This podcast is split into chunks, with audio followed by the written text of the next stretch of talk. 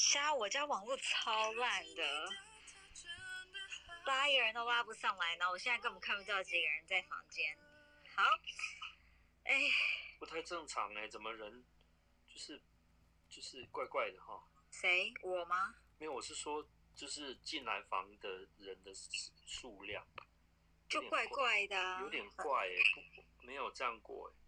没关系，无所谓，反正我们这个房就是聊聊天而已啊。因为我呢，怎么怎么讲呢？我就是那个我 我家网，我刚刚看 Netflix 看到一半，然后我家网络就断掉，电视网络就断掉，so there's no way for me to watch，所以我就完全不能看，你知道吗？所以就想说开一个房间，我在看 Robin Hood。哦。对，然后新版还是旧版？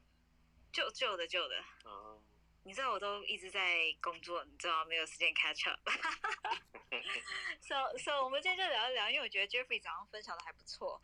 呃，早上我开了一个房间，叫“女生职场家庭与自己拉扯，人生如何最大化”，对不对？故事经验分享。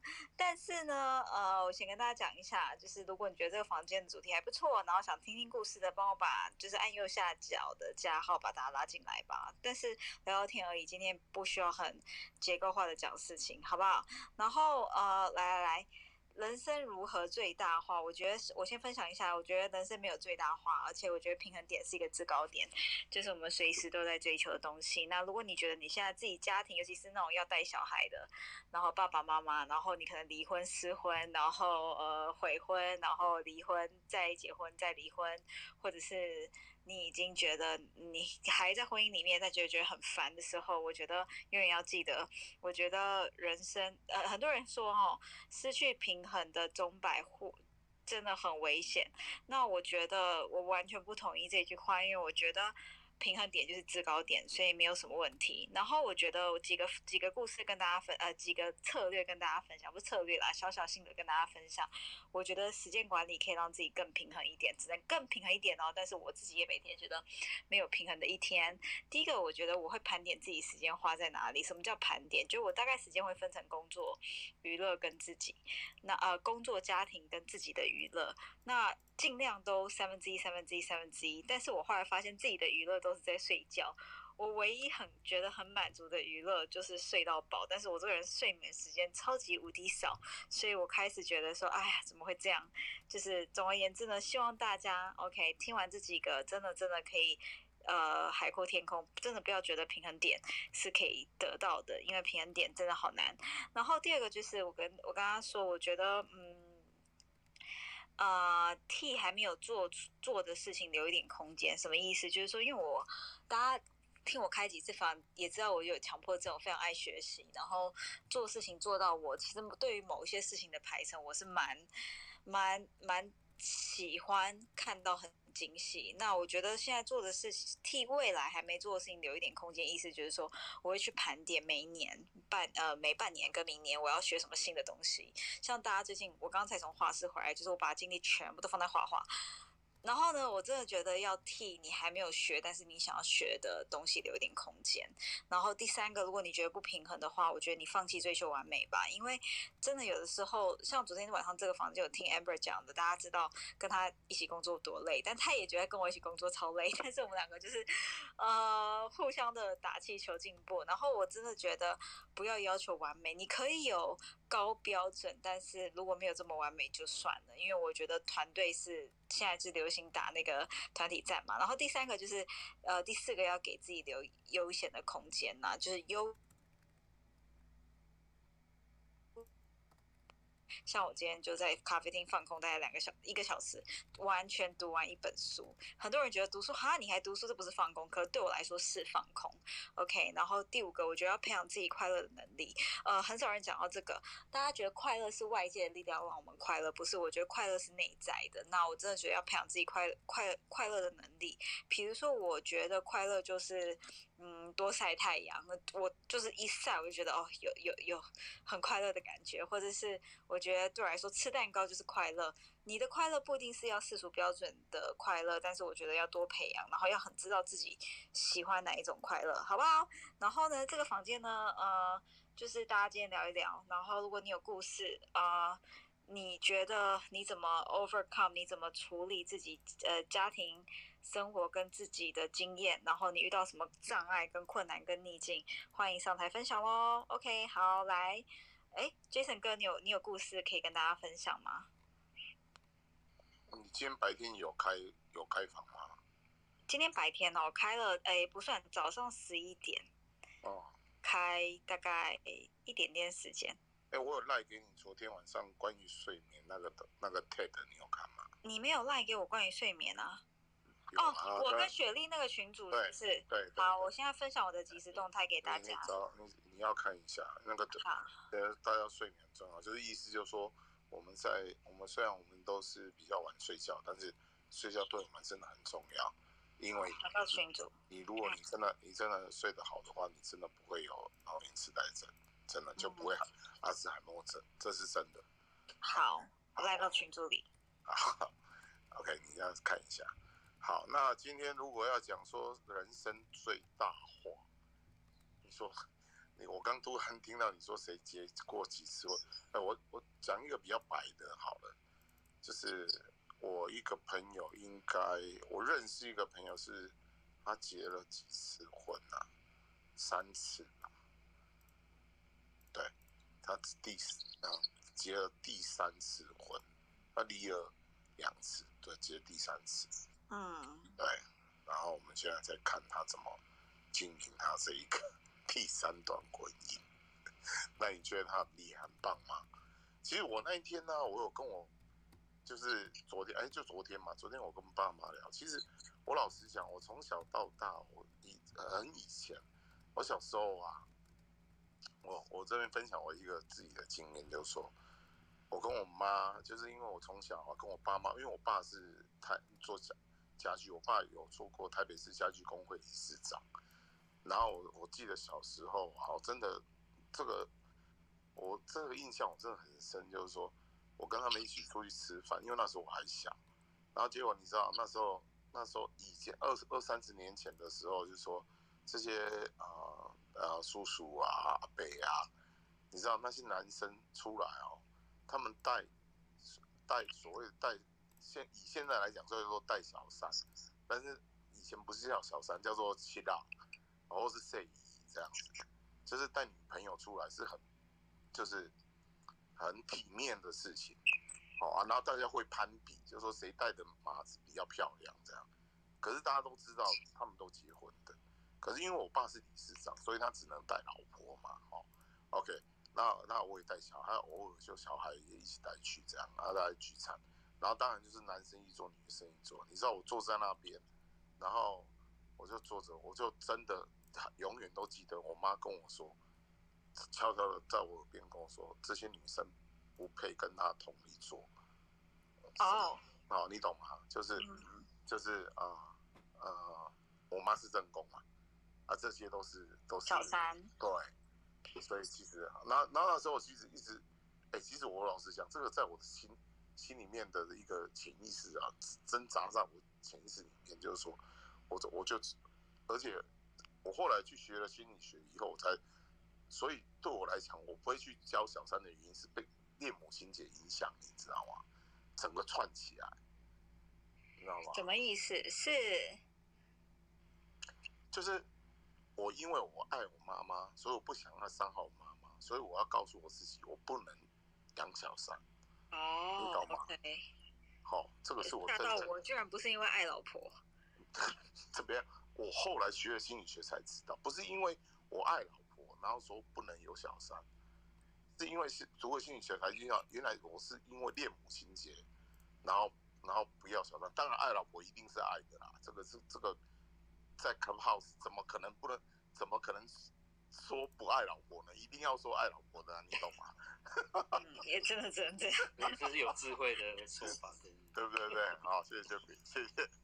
OK，对，所以就是说，除了爱老婆以外，对，那 Jeffrey，我问你一个问题：老婆跟 妈妈掉到水里面，你要救谁？呃，我会那个就是啊，选你竟然丢这个问题给我，他说我救女儿。OK，大灾问。OK，好，今天我告诉你答案好吗，Jeffrey？好来来来来，真的哦，今天我真的告诉全世界这个答案。好，男生笔记记一下。对记一下，老婆跟妈妈掉到水里面，你要救谁？正确答案，你要救你老婆，你不能救你妈妈。我也是这么想的，但不能讲出来啊。一定要一定要这样子，一定要说出来，因为我我跟你讲，既然来 Clubhouse，就要把新的知识、正确的知识告诉所有的朋友。以前我们受的教育就很简单，妈妈妈妈跟老婆掉到水里面，我们一男生一定救妈妈，为什么？因为妈妈只有一个，老婆还可以再娶，对不对？合不合理？对吗？没错嘛。嗯，对。可是问题是什么？这这个根本就不对，为什么？因为跟你走到人生最后的是谁？一定是老婆，怎么可能是妈妈呢？对，因为你既然娶了老婆，你就要把妈妈放掉，让因为妈妈是妈妈是爸爸的老婆，他们有他们的人生，他们有他们的幸福，他们有人他们的路要走，我们要走我们自己的路，没错。这样子我们我们才会独立嘛。建所以建说，建哥，你这个说法啊就是哎就是起来之后，我爸就会开始杀我。什么？我没有救他老婆，你爸他老婆爸就会杀我这样。他老婆他要救啊，他老婆他要救啊。对啊，不是啊，那你爸在干？嘛？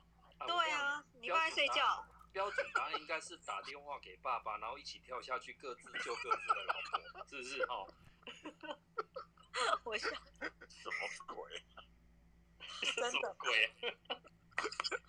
好，大概是这样子。所以真今天这个答案真的就这个是正确答案，真的就这么回事。没错，但是没有人告，真的这个很多很多人还在搞不清楚到底是要救谁，就是真的要救老婆了啦。啊，你说你不，你说你我真的完全同意啦，完全同意嘛？对哈，完全同意是不是啊？OK，你说你你救你你妈妈不孝吗？不对，错了，对不对？说什么叫做孝？什么叫做愚孝？什么叫忠？什么叫愚忠？什么是啊？你听得懂吗？Man Mandy，我我 Mandy，我我想你中文应该不太好，你听不懂。愚忠愚孝，你听得懂吗？听不懂。太大声，果然听不懂，真的。外国人，外国人。外国人，外国小妹妹听不懂啊。好，OK，Jason 哥在房间给你主持，我觉得你很适合，没有啦。真的我。今天是我是突然你讲到这个这个人生，就是人生最大的东西。我们今天讲的轻松一点嘛，不要讲哦。对啊，我也觉得轻松一点有故事的什么被家暴，然后呃 带娶的，或者是你太被太太打的，都上来讲好吗？哎好，然后那什么 太夸张，好像是我哎、对啊然后还有没有没有没有，这这个房间真的蛮多故事的。我听哎，我还当过生命线，至少当过三次，生命线哦线。真的真的真的。然后还有那种先生外遇、婆媳问题也都上来讲，好吧？反正是家庭故事分享啊。来来，Jeffrey 讲一下。我吗？我吗？对啊，讲的巨细靡一点，不要讲那种哦，就是我也是有一些痛苦的经验啊，谁知道那什么啊？你就说他打我打很用力，就是之类的，不要这样讲。这样感觉好像在批评跟抱怨。就我觉得伊丽塔早上讲真的很好，就是我真的很不想要去讲自己以前那一。你不要不要带情绪，描述就好。对啦，但是就是快点到要不要？Be a man。哎、这好像我在英文系的时候，我的同学都跟我这样讲，因为我们只有我们班只有八个男生，其他四十几个全部女生。你就描述就好，没有人知道你的那个人是谁啊。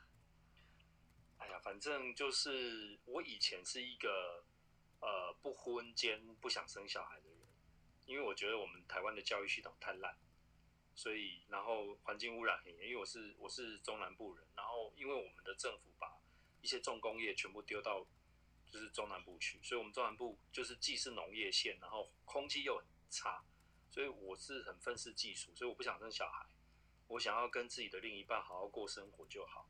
但是呢，我到三十九岁，我突然我就认识了前妻，然后突然觉得生小孩是一件不错的事情。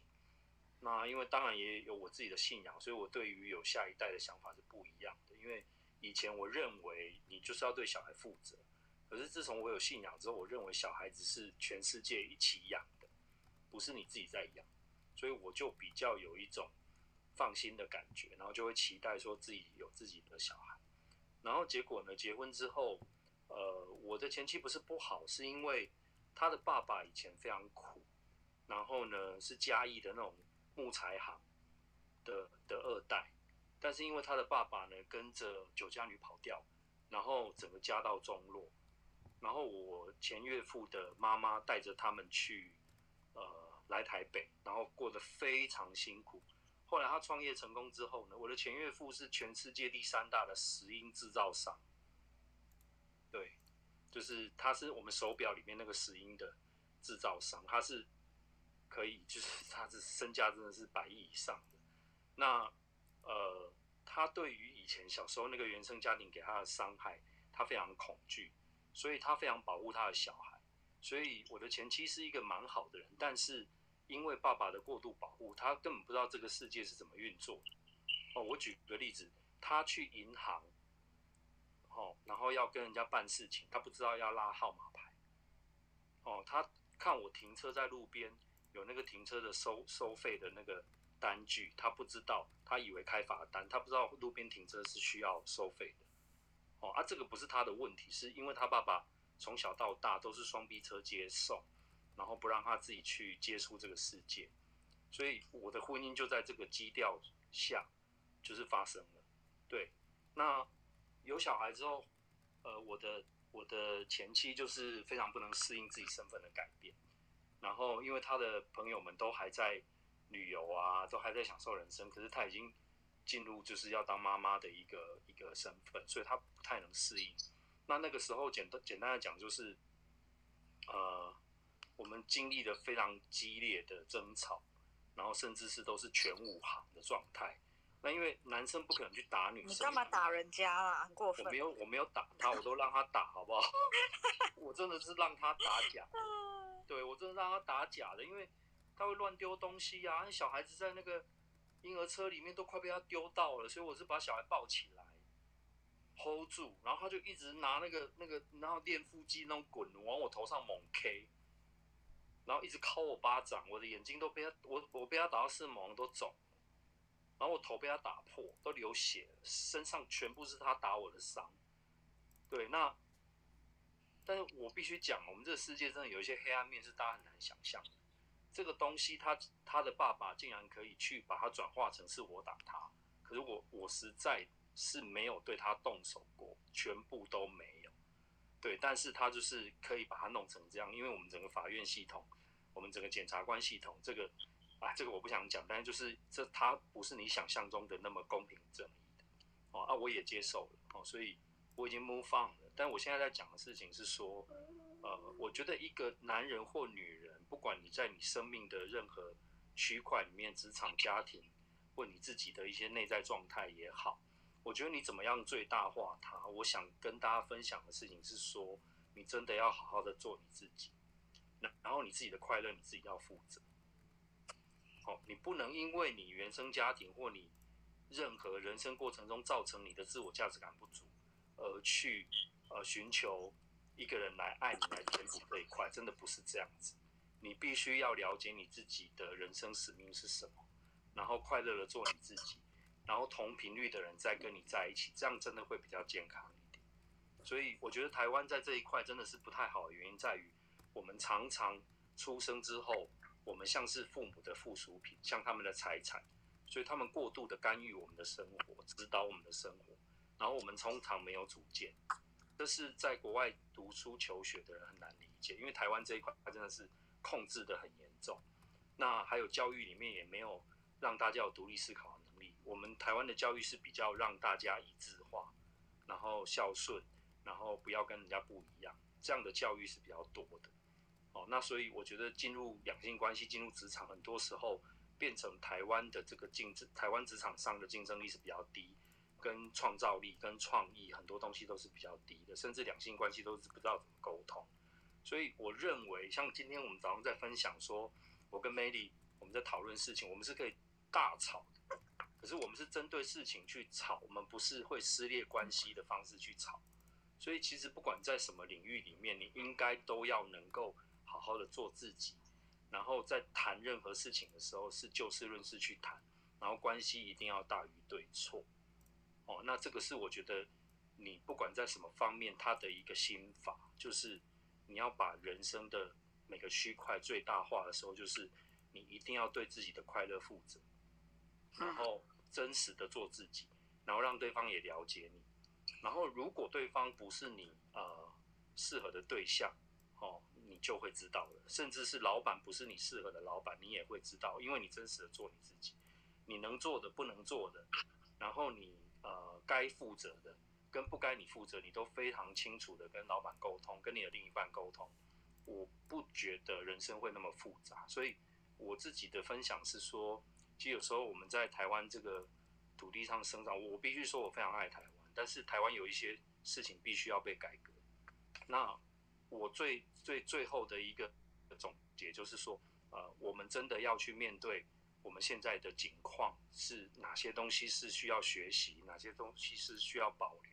比如我们急需要国际化，我们急需要人脉的连接，我们急需要呃让自己充实的任何一块，你都要去面对它。对，但是你不要妄自菲薄，说我们好像生长在台湾就比别人差，没有，我完全没有这么想。所以我认为，呃，你人生如何最大化，就是你必须真实的面对自己，做自己，然后为自己的快乐负责。对，这是我我这几年最大的感受。嗯，嗯，好。把把 Jeffrey 的 IG 加起来，把我的 IG 加起来，把 Jason 哥追踪起来。其实不爱自己的方式有很多种，其中最常见的就是都完全照着社会跟别人的看法过生活。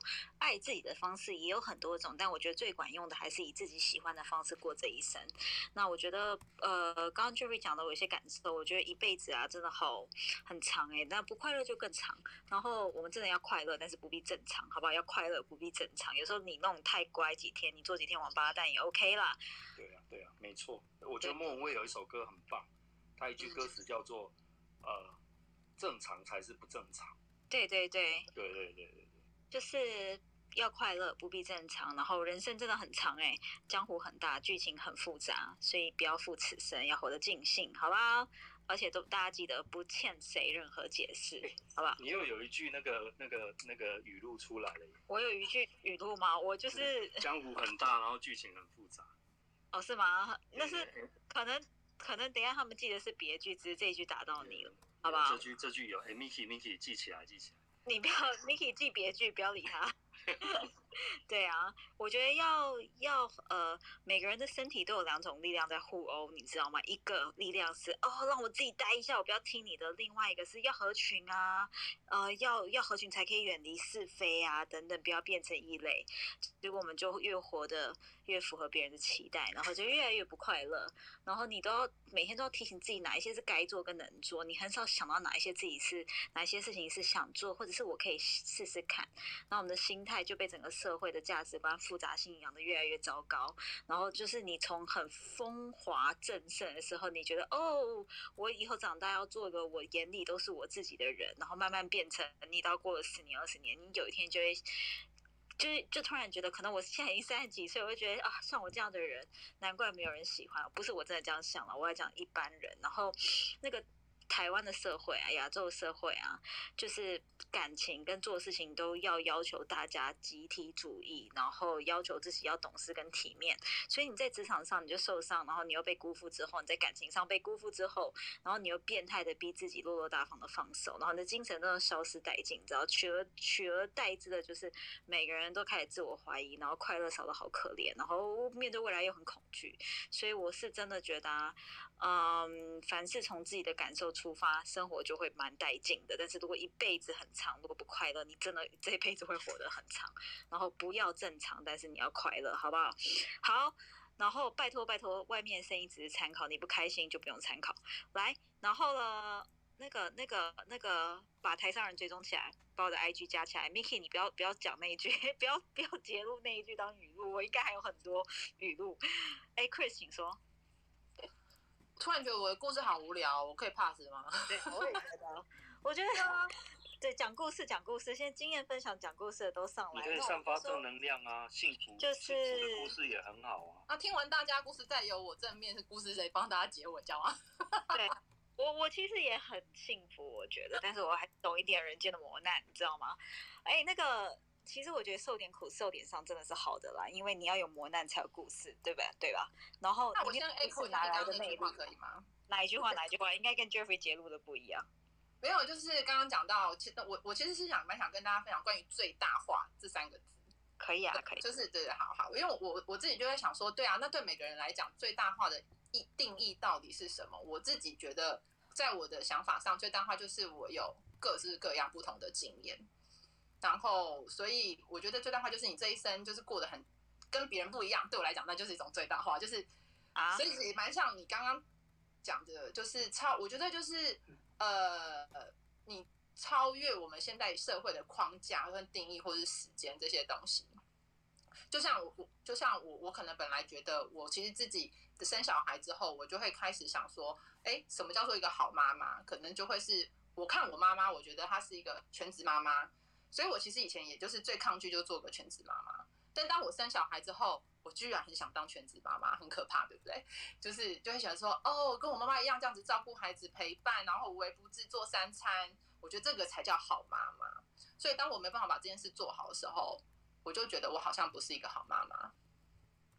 然后，可是我觉得我自己在灵魂的本质上，我其实并不是一个很想当妈妈的人，我很想要做的是别的事情。所以我开始想要做别的事情的时候，我又会开始担心说，是不是当我分时间去做别的事情，追求我自己想要的部分的时候，我会没有办法把妈妈这个角色做好，所以我就必须一直去去做一个选择，说哦好，那我就是，不然我就是冲事业，我就没有要当一个好妈妈了，我就要当一个就是全心全意在冲刺事业的人这样。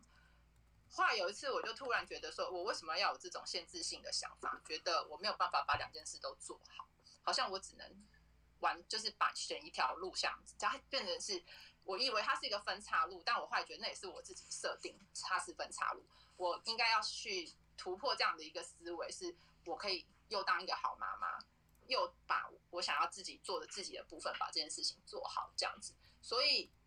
呃，那就是变成说，我对好妈妈的定义，我自己也要做一些改变，因为你的时间有限嘛，因为我们的时间是都有限的资源，所以我就我就开始觉得说，其实所谓的好妈妈，自己我给我自己的定义就是，我可以成为我孩子的模范跟榜样，我就觉得我是一个很棒的妈妈。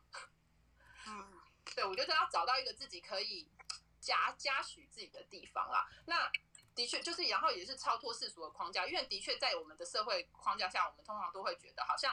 全职妈妈，你付出你的所有时间陪伴孩子，就是好妈妈这样。然后你你全你你你如果要工作，你没有办法全部陪伴孩子，没有办法照顾他三餐都自己做，然后怎么样怎么样？我身边真的有这种妈妈，很厉害。所以好像我就不是那么关心关爱我的孩子嘛，也不是啊，我还是很爱我孩子。所以我觉得只要是爱孩子的，都是都是好妈妈。那我们就不用去想说，到底这个社会觉得一个妈妈应该要做什么，而是我觉得。我自己我要当这种妈妈，而是是我自己选择，而不是社会框架下觉得我应该要这样，或是我什么年纪应该去当妈妈，还是我应该要先当妈妈，而且应该要先结婚才能当妈妈，就是这些东西其实都是我们被教育出来的。嗯，他本来不应该有这些，就是呃这些东西其实大家可以全部拿掉，我觉得这样子你的人，我觉得人生就有机会最大化，因为我们就可以超脱这些东西，然后活出自己的样子。然后这就 echo 到刚刚大家讲东西，因为我就很一直很喜欢唐凤讲的一句话。唐凤说：“与众不同是常态，与众相同是幻是错觉。”他说：“因为我们每个人生来不一样，所以我们每个人都不会一样，所以与众不同，它应该才是一个常态。然后我们都觉得要跟别人一样，那其实是一种错觉。嗯，所以我觉得勇敢的做一些，你说挑战体制嘛，也不是，就是说勇敢做自己啊，真的还是就是认识自己，自己要什么很重要。然后你的人，我觉得人生就可以最大化这样子。”嗯，好，来，我们就是开那种爱情哲学房，不抵触我们开职场竞争力的房间，好不好？就可以可以自信，可以感性，可以有竞争力，然后钱可以很赚很多，也可以。哎，我真的觉得、啊、那个没有务实的人没有条件浪漫，我真的觉得。好，来，谢谢 Chris 的分享，把台上人追踪起来，然后呢，大家把我 IG 跟 Jeffrey 的 IG 加一加，有故事的赶快举手，好不好？那因为 Elita 讲完就没有人要上来分享，我就关房。好，Elita，请说。哎，好，就其实，嗯，我想一下，其实这个房间讲故事而已啦，大家不要压力太大，好不好？其实我讲一段，就是我今天下午有一段没有讲的，就是关于仁至义尽这件事情。嗯因为我从小受的教育其实蛮传统，对，蛮传统的，所以当我遇到，哎，我发现我的其实前夫不是这么 OK 的时候，其实我还是一直默默的在他旁边。我觉得我默默在他旁边有一些原因，第一个是我知道我自己做错决定了，我要为自己负责，我不想要麻烦到我的家人。那第二个就是。哎，既然我是他的，身为他的妻子，那我可以再帮他做些什么？好，那所以那个时候我们在国外，当他又跟可能第三、第四个合伙人有冲突、不开心的时候，哎，那那个时候其实孩子都还非常非常小，然后那我想怎么办？我还可以怎么样帮他呢？因为如果我在我在当地的一份工作，其实也没有办法真的能够帮助他的业务或什么，所以我就请从墨西哥带了最小的孩子，然后飞到了日本去打工。我为什么会到那边去打工？是因为我外婆那个时候在那边有家餐厅，那我们以前每一个暑假都会去那边打工，对，所以对，就这样，这样的一个状态大概维持了一年多。啊，其实那段时间有点很辛苦打工，赚钱养家吗？把钱给我我打工赚钱给他，帮助他在墨西哥的业务发展。啊，日日币还是比较大哈。对，日币还是比较大，然后想说就是看看能怎么帮他，但是因为这样来来回回，其实我在日本我也没有身份，其实我必须三个月就出境一次，然后出去一个礼拜再回来，然后又再进去打工，然后就是每个月汇钱给他这样。然后其实我一直觉得好像如果我不说，是不是我的家人就不会发现？但其实真的是自己太天真太傻，因为其实你好不好，就算你不说，你的家人都看得到，更何况。哥哥其实他们也都在日本。就有一次，我姐跟我对话说：“你难道都没有都，你难道都不知道，其实我们很心疼你吗？”我其实我那一刹那我才发现，哇，天呐，原来他们都知道耶！就是，对啊，老实讲，一个正常的家庭哪需要一个太太带着孩子，就是隔了半个地球这样做这样一个动作？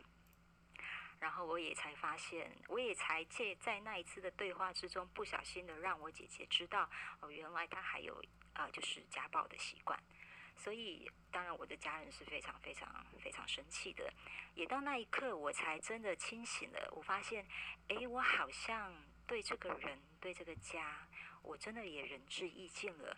难道我要真的在花我未来的时间，在放在这个一个其实几乎没有变化的人身上吗？如果我真的爱孩子，我是否应该做不一样的一个决定？对，那因为有非常大的恐惧，我也说过我是非常没有自信，然后很自卑的人，所以以至于我做了之前做了很多不那么正确的选择。对，也因为这样子的一个点醒了我，我才开始去思考，诶，或许我真的应该差不多了，差不多了，应该也就到此为止了，因为。真的有一点辛苦，对孩子，对我的家人，而且我觉得他应该也要，嗯，应该要长大了，对，大概是这样。所以我觉得，如何让自己的人生最大化，其实我们都有不同的故事。那也因为我们都有不同的故事，所以我们都可以祝福到不同层面的人。或许有人跟我有类似的际遇，或许我的某一个部分是。是让人家会很是可以很激励别人的，所以也是因为这样子，我们就不要觉得自己是好或不好，因为嗯，这个都这个都太，都这个都不能够影响你未来的发展，对，所以就是不要被框住。既然发生了，那我们就是接受这件事情，那继续的往前。那其实这几年我自己一直在学习的是删去法。删去不必要的事，删去不必要的想法，删去不必要的资讯，然后这样子可以让自己更专心在，呃，无论是职场、家庭或者是自我的部分，都能够可以再活得更开心一点。对啊，这个大概是我的分享。嗯，真的做自己是一种荣耀哎，因为没有其他人可以成为你啊，对不对？对呀、哎，伊丽塔，她她哎，大家看她这么年轻貌美，对不对？她今天讲到呃，我可以讲吗？哦，可以啊，可以。可以她两个小孩都已经大学，我真的吓傻了。我真的吓对，好，有那种呃家暴故事、离婚、外遇、酗酒的，小时候被性侵的都举手上来吧，好吧，可以吗？我想多听听女生来分享，因为这个主题其实，哎，我听过蛮多故事的，好不好？如果你有自己有故事，可以上台分享。然后我们尽量不要去讲别人的故事。哎，今天 c o p 真的怪怪的，你知道吗？我真的都嗯，都看不到有人在这个房间。我的网络啊，一直断掉，一直断掉，一直断掉。OK，好，等一下哦。哎，大家等一下哦。好，没关系，我补充一下，你慢慢好，等一下，我来弄网络。Jason 哥，请。OK，刚刚有讲到一个，我觉得就是啊、呃我们讲最核心的就是伙伴关系吧。啊，我们讲嗯过那个伙伴关系，伙伴关系啊，其实我我最啊、我最我自己目前有一个啊、最新的，就我自认我自己的解读啦。其实最核心的我核心的伙伴关系是自己跟自己的关系。我相信很多人应该很少跟自己对话，当然我相信在座的也有很多人很会跟自己对话。那什么叫自己的跟跟自己的对话？其实我们都不知道，我们其实我们大家都知道，要改变的都是自己，对不对？然后最难搞定的也是自己，所以其实真正的核心伙伴关系是自己跟自己的关系，这是第一层。那第二层出去，当然就是最最重要，就是我们的亲密关系，就是我们另外一半。好，我们要跟他走到所谓的看球嘛，哦，牵手，我们要跟他走到人生最呃最后最后的最后。那这是第二层。那第三层呢，当然就是我们的亲戚关系，就是我们兄弟姐妹啊、爸妈、兄啊、爸妈或是那个兄弟姐妹等等。那第四层呢，我觉得我认为是就是呃同就是呃同事啊，或者是朋友关系。哦，然后在第五层就是客户关系啊，客户当然也很重要了，然后一层一层的服务出去。我觉得伙伴关系呢，我我们要自己，我我认为我们要先去把这些定位好，到时候真的你在选择的时候，你就你就可以确定到底什么对你才是最重要的。所以为什么刚呃 Chris 吧啊 Chris 讲说，真的就是要讲说啊、呃，我们我们常讲说鱼与熊掌不可兼得。哦，就常讲就说啊，我们要家庭成功，事业幸福，哦，啊家家庭家庭幸福然后对对对对，家庭幸福，事业成功啊，拍谁？哦，就是你真的要两足尊，你只有用这个方式做，你才有办法一层一层的去做出来，才你就可以万事俱备这样子。OK，好，以上。我之前听过一个女生，她呃也是同样主题的房间。所以我才想说，台下举手发言，因为呢，我明天又要开会职场房了。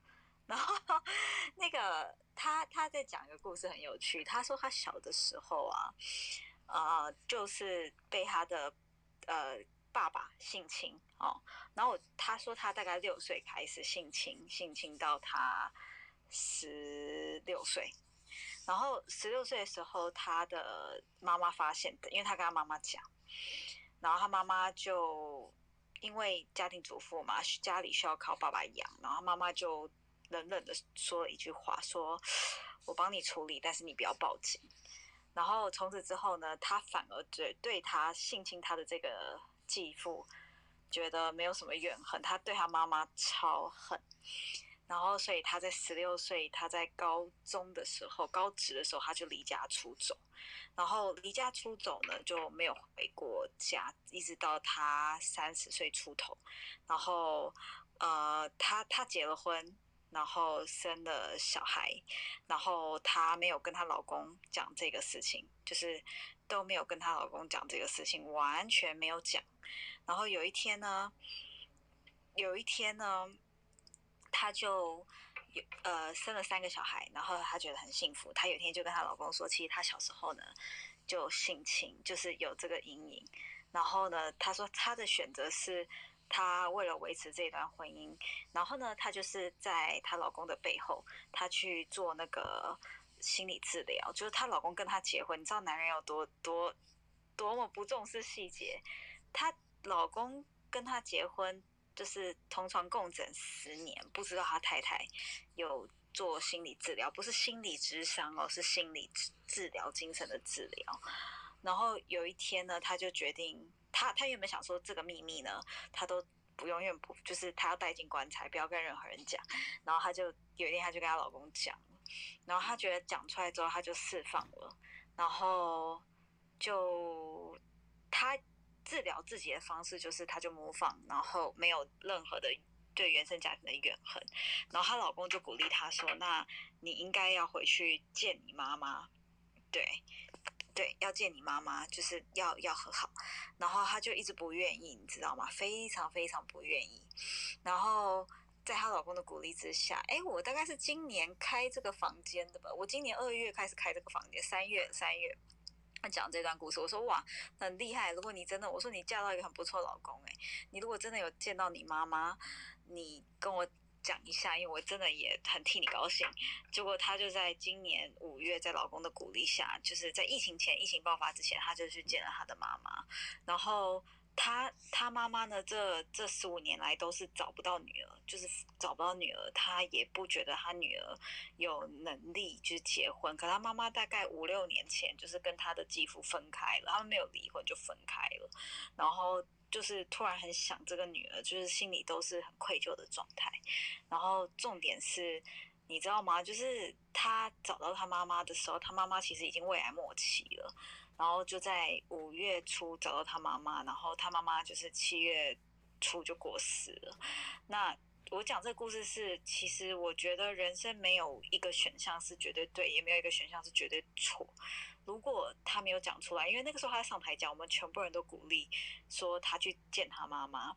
那见他妈妈并不是因为说你要原谅你妈妈，都不是，是是因为他从小被性侵，他有阴影，可是他不见他妈妈，他也挂心，你知道吗？那阴影不能解决，可是挂心这件事情，至少你见到面才知道怎么样嘛。所以就他好险，他有他有把握最后的两个月，他有多多少少跟他妈妈相处到。然后妈妈在死的时候也跟他说，就是真的很对不起，很对不起。他真的如果再给他一次机会，因为他妈妈很早婚，他说再给他一次机会，他会就是尽全力保护他，就是独立养两个女儿，他也不要去。再婚再嫁，因为那个时候的女性，她就跟她女儿告诫，她说：“我第一次做妈妈，我不知道在那个时代，原来女生可以赚钱。啊，我不知道除了改嫁，我还有其他的选择，把你们养长大，所以我不知道。所以他妈妈在过世前就求他女儿的原谅，然后就是一个还蛮好的 ending。对啊，就是跟大家分享这个故事。好，哦，这故事也太太太悲伤了，很悲伤吗？我在夸宝听过很多悲伤的故事，哎，比悲伤还悲伤的故事吗？对，有吗？哈哈，就是那个时代的那个，你站在他妈妈的立场来来想，其实他真的就是你你你如果同理他那个心态，你知道他那个那个苦那个痛，嗯，我我要表达的是这个，对，真的就是就是完全没有办法，就是找到方法。那那个都是往里面吞，然后他甚至不知道他伤害了他女儿，然后到他对到他走那一段，到他走的时候，他才那个才才明白。我相信他知道，我觉得就是知道这个会更痛吧。对，如果对对就就算他知道，他也就是对就就更无能为力啊。所以这个是很悲啊，真的啊，真的很真的真的是哎呀不会啊，我觉得是一个很幸福的故事啊。因为悲哀，所以幸福。他没有悲哀，怎么会有幸福？对了，就是看你在什么角度看这件事啊，是这样。那个 Carol，你要帮我退出再举手，比较好帮你拉上来。反正今天 Clubhouse 怪怪的，真的怪怪的。Carol，你要帮我退出，然后这个房间再举手我才好拉上来。点有没有什么真实的故事，好不好？我等 Carol 再进来的时候，我讲一个，我妈妈小时候啊，呃，我今天早上有讲一一小段，我妈妈十九岁就就就生我，然后她就是一个非常呃。崇尚爱情的女生，那因为她长得蛮漂亮，所以就小模。然后我爸爸回来台湾当兵的时候，我爸爸其实在纽约长大的，然后他就回来台湾当兵的时候，就把我妈妈娶走了。然后他们两个就有点私奔，然后就是嗯，决定要终身在一起。然后呃，那我觉得那个时候的女生其实对爱情的向往，那我妈妈为什么想要这么快逃呢？就是原生家庭啊，他的妈妈在生他的妹妹的时候死掉了，所以我妈妈的妈妈就是我的阿妈，呃，是我妈妈的妈妈的双胞，呃，关系，就是我的阿昼，哦，呃的前夫，呃，我的阿昼的原生，呃，应该说我阿昼也是再婚，因为他的先生死掉，他没有办法养小孩，就再婚一个。然后又生了一对双胞胎女儿，然后最大的那个双胞胎女儿嫁给我阿公，但是呃，他的。大的那个女儿就是我的原我原生的阿妈，在生我妈妈的弟弟的时候就难产，就是小孩跟妈妈都死掉了。然后妈妈当时只有三岁，那她上面还有了三个哥哥，然后反正就生到第五胎的时候死掉。所以我的阿昼就把他的那个双胞胎的那个另外一个女儿嫁给我阿公，他觉得反正是姐姐的小孩，你应该会疼。但是我的阿妈嫁进去之后，呃，就是我的第二个阿妈，就是。又嫁给我阿公的那个双胞胎妹妹，她嫁给我阿公之后，她就又生了三个男生，所以对上对下，我妈妈是家族，就是整个家族唯一的女生。那我阿公非常非常疼，呃，他的继母就是他的阿姨啦，也非常非常疼他。但是呢，他从小就是长得很漂亮，所以他真的很自卑，因为他觉得他他就是觉得。上面有三个哥哥，下面有三个弟弟，他不够女性化，然后就非常非常的自卑，然后结果他就看到我爸爸，就看到白马王子一样，就决定要跟他私奔。那我阿公做生意的，我爸爸家也做生意的，不用讲，就私奔之后到美国就怀孕，就是在十八岁怀孕，十九岁生下我，高中有毕业，有大学读一学期，然后呢，反正就我爸爸答应他会照顾他一辈子，然后女生就这样被骗走了嘛，然后结果又回去。纽约的大学复学之后，又又怀了我弟弟，然后又休学，然后这个又回去复学，生完我弟弟又回去又复学之后又怀了我妹妹，然后又生了我妹妹，然后妈妈就生了三个小孩，就生的有一点笨笨的，所以她从小呢唯一的愿望就一直跟我说，呃，那当然后来呢，他我爸爸因为在帮家接家业嘛，那我妈妈的知识，她虽然有大学毕业，可是妈妈的。很早就当妈妈，所以她的知识含金量不够，就很单纯。那我爸爸后来也不喜欢她，不喜欢她之后干嘛？就是搞外遇，搞外遇又不敢离婚，因为他觉得家庭很重要。所以在我到十一岁开始吧，我就。完完全全的跟我爸爸的不同的女朋友就变得蛮好的朋友。那变得蛮好的朋友之后呢，我妈妈呢，因为她是 helicopter parent，我就讲过她非常严，她天蝎座 A B 型非常严格。那我是双子座的女生，就是我非常喜欢自由，你不要管我。但是我非常自律，从小我就是都是 top student。我我如果没有考，就是有点像是我拿 A，在美国没有 A。就是没有几分，就是 A，他会跟你说你怎么没有拿 A plus。所以在我爸爸开始不爱他，他又不想离婚的时候，他把所有的心力都放在教会跟三个儿女当中。所以我们家三个小孩在高中的时候、高大学的时候，我们都离开家里，就是能离。家里多远就多远，就都不回家。然后在我二十四岁的时候，我突然就跟我妈妈说，我想要有一个小孩。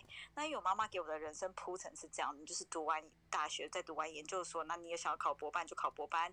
然后呢，我给你这么好的教育，他从小给我洗脑，我只有两条路可以走，就是我要么回家帮忙，要么就是我早一点结婚生小孩。然后，而且但是我只能嫁有家庭背景，只能嫁有家庭背景的男生。那我偏偏不喜欢他这个价值观，但是我当时的我我不知道，反正我不知道我不喜欢他的价值观，所以在二三岁的时候我就觉得天哪，因为我就在联合国嘛，就看到很多孤儿，我就说天哪，我一定要把这小孩都领回家养哦，不知道哪来的雄心壮胆。结果后来我就跟我二十岁，我就跟我妈说。这是为了气他，我说妈，我我我就说我想要当妈妈，然后他就发疯，躁郁症又发作，就把我赶出家门。他说你不可以，你不可以当妈妈，你不可以。但是我觉得他的不可以是来自于他恐惧他自己后悔了，就是这么早就开始生了三个小孩，所以你的重心就感觉没有自己的人生。可是他的话传到我耳边，对我来说其实是一种，你又要规定我了，你又要管我了。我现在都二十四岁了，你不要管我，而且我都 top student，你不要管我。所以呢，我就跟他硬着来。那反正大家后来的故事大家也知道嘛，所以我二十五岁我就当了妈妈，然后我没有觉得婚姻跟家庭跟养。小孩是同一件事情，然后呢，后来呢，我妈妈就看我这样很辛苦，二十六岁创业，她就有一天就真的受不了，他就从纽约回来台湾，就帮我带小孩，然后帮我带带带，他就跟我说，真的，他说。他真的就是怕我太辛苦，他就非常非常非常后悔，说他这么早结婚，所以他不想我走他这条路。那我回想起来，其实到我跟他感情比较好是二十八、二十九岁，就是说他真的为了我的这个小孩，他就是非常就是非常有耐心。他因为以前我们都被打嘛，那你就不想要小孩。痛，我就有点报复心态，我不想我女儿跟他相处，你知道吗？所以就，可是他成为了阿妈之后，他的耐心大概是以前教导我们的大概一千倍吧，然后他就。爱上了我的女儿，就非常想要跟我和好，你知道吗？然后我就一直拒他于门外。反正后来这段公关系就是，反正在二零呃，在我二十八岁、二十九岁的时候，我就也因为我爸爸得癌症，然后我就回到家里帮忙。然后我妈妈呢，也就很尽全力。帮我带我的小孩，然后我跟他关系其实是修复的很好。可是修复的很好，其实是已经就是十七岁开始，我等于是跟他有一搭没一搭的讲话。我过年几乎，昨天 Amber 不是在讲嘛，就是他离家出走。我我的状况差不多，我过年不回家，圣诞节也不回家，就是不想要在大节日回去。那这段叛逆的过程，在我自己回到家里帮家里做事业的时候，你开始觉得说，呃，其实，呃。晚来的爱不也是爱？因为因为因为我们都会觉得说，我不要像爸爸，不要像妈妈，或者是就像刚刚 Jason 哥讲的，你的父母会给你潜移默化带来任何各种人生的决定的 subconscious，就是那个什么潜意识。可是有的时候你会觉得父母这样做不爱你。对我来说，我也觉得他不爱我，所以他把我管到爆炸。那因为我妈妈很早结婚，爸爸外遇，所以他。在我九岁那一年，他躁郁症发作，然后他拒绝吃药，拒绝看精神科，然后就是会讲一些很恐怖的话，就是说我真的很后悔生下你们，我觉得把你们都丢进海里淹死算了之类的。那他不是故意的，所以我现在回头看我妈妈，我觉得就更有同理心。我觉得一个女生在那个时候，你不会讲英文，嫁到纽约，然后你。想要追求的是职业妇女的生涯，可是你也不知道为什么，你不知道人生为什么替你走了这条路，你就生了三个小孩，你也不知道人生为什么替你走了一个路，是你精神状况失常，然后你的老公不是来修复你，是也没有陪着你，然后不断的外遇，你就是不知道。然后第三个，你也不知道生了这些小孩，你的人生感觉在教会，呃，捐了很多钱，然后私情啊，很有气质，可是你的小孩全部都不理。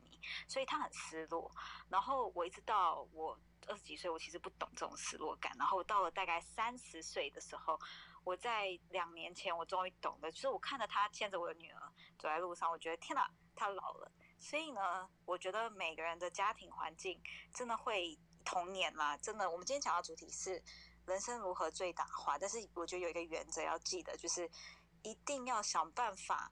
找到你童年给你的价值观、跟潜意识、跟潜移默化的心理，然后并且去突破它。但是如果你在台下听了这段故事，你跟我你你不像我一样是那么敏感的人，或者是你不是那么叛逆的人，那我觉得恭喜你。我觉得傻人有傻福，因为真的真的有一些人的家庭环境可能跟我差不多，可他就是。默默的帮爸爸，然后爸爸吸毒，然后旁边有一些朋友是爸爸吸毒，他默默的帮他，然后默默照顾中风的妈妈，然后爸妈离婚各自有小三，你还是照顾你的两个爸爸妈妈都有。我觉得像我们这种在都会长大的小孩，其实心思比较复杂，就思绪比较复杂一点点，所以我们会想很多。然后你知道纽约又是一个多种族多人种的环境，所以你会觉得说。什么事情都有可能，什么事情都不可能，所以我从小就在一个心思很复杂的环境长大。那总而言之，我爸爸妈妈呢，好的结局是我爸爸妈妈呢在六五六年前吵架，吵到一个就是几乎要把对方杀了，但是。所以在我们三个小孩十几岁开始，除了不回家之外，我们都一直劝他离婚。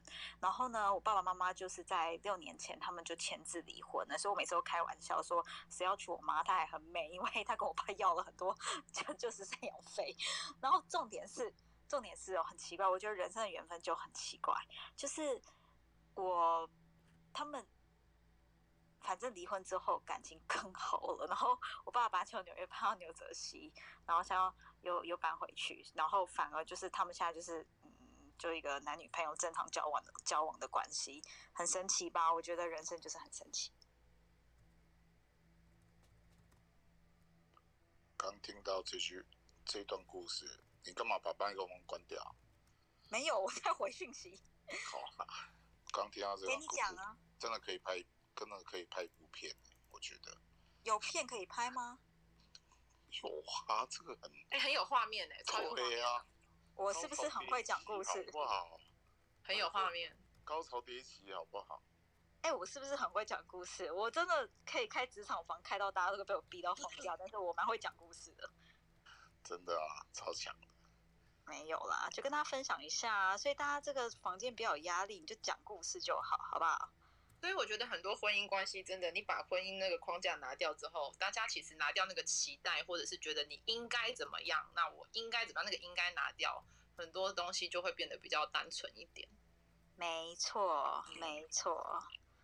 然后，哎，Melody，我可以回回回回回馈一下你的故事吗？可以啊，因为我我我刚刚听的，我其实，在听你故事的时候，我突然我我我看到一个点，我不晓得你有没有看过，看从这个点去看过你自己。你有没有发现你非常爱你妈妈，爱到你想要走她走的路？哎，对啊，所以你选择在那么年纪轻你就想要当妈妈，因为我觉得那是一种潜意识啊。我不知道你有没有，我小的时候我跟我爸说，我为了报复我妈妈的躁郁症，然后反抗她，然后你走他的路啊？不是，我跟我爸爸。的女朋友，每一任女朋友关系都还不错。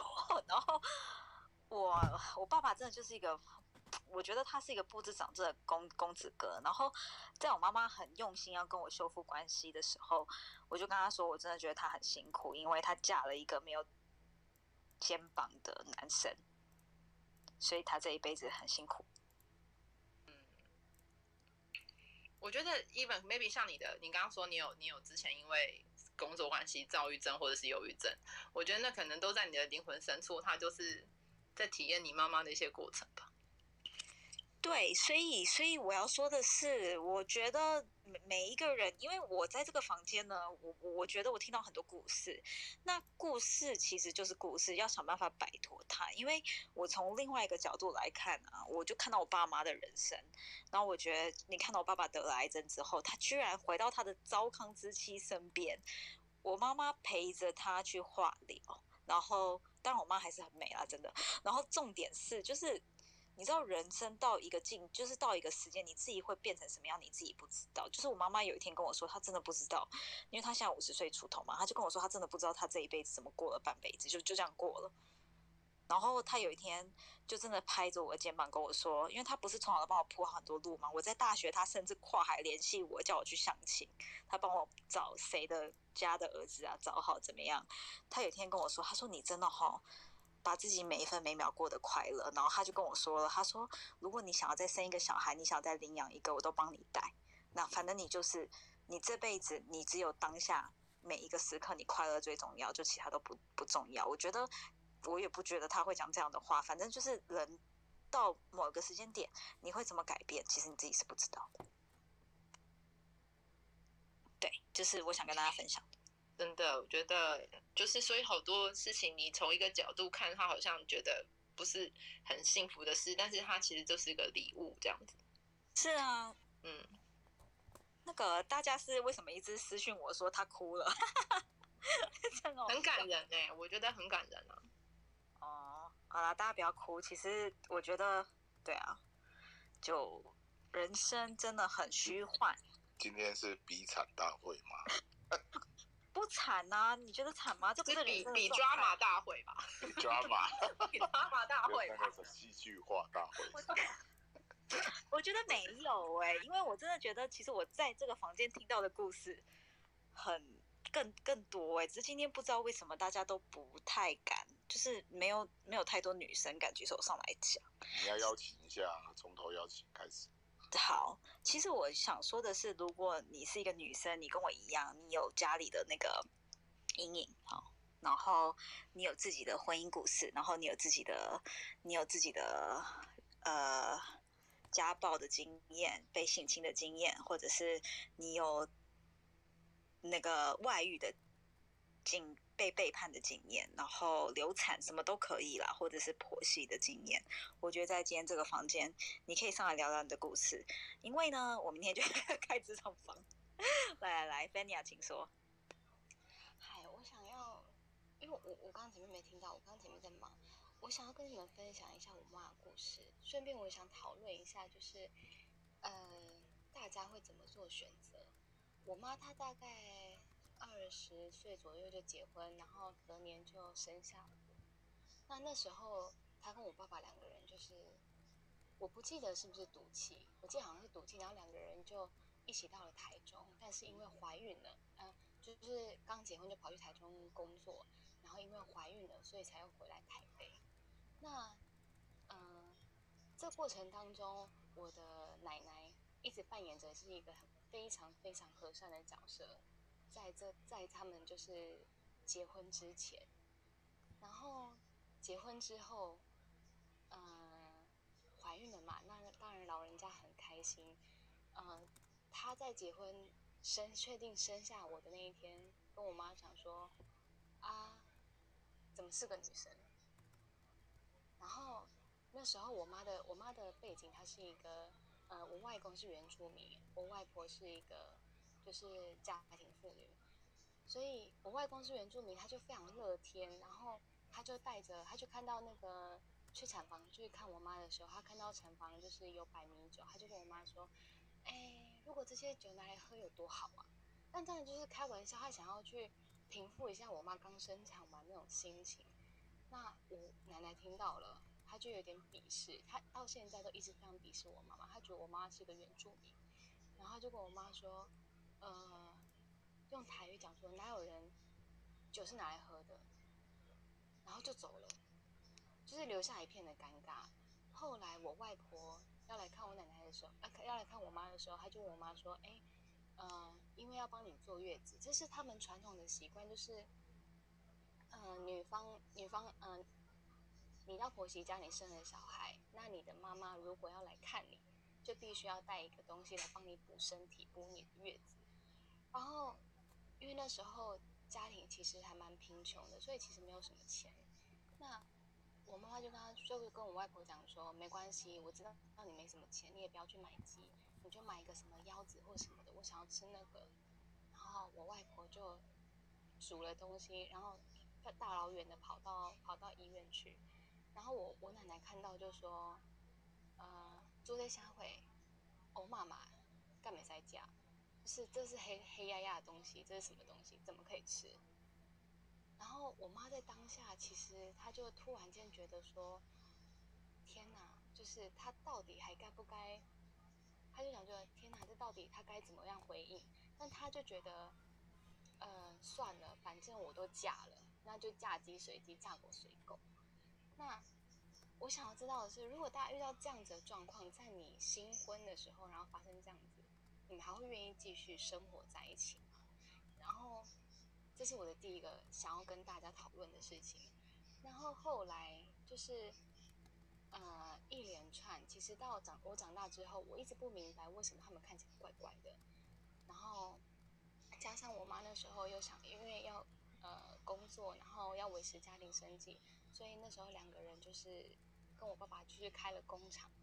那这整个过程当中，我奶奶都是一直秉着一个呃很不屑的态度。我妈煮的东西到现在她都不吃，一直以来到现在都是这样。这几十年都这样啊。都是，我觉得她很厉害。哦对，就是我永远都记得，我妈不管是过年，还是平常时间，她煮一一桌菜出来，我奶奶永远都会说：“哦，我还不饿。”然后可能十分钟之后，她就端了一碗她自己的白饭，然后她自己烫了一份青菜，然后出来坐在旁边吃。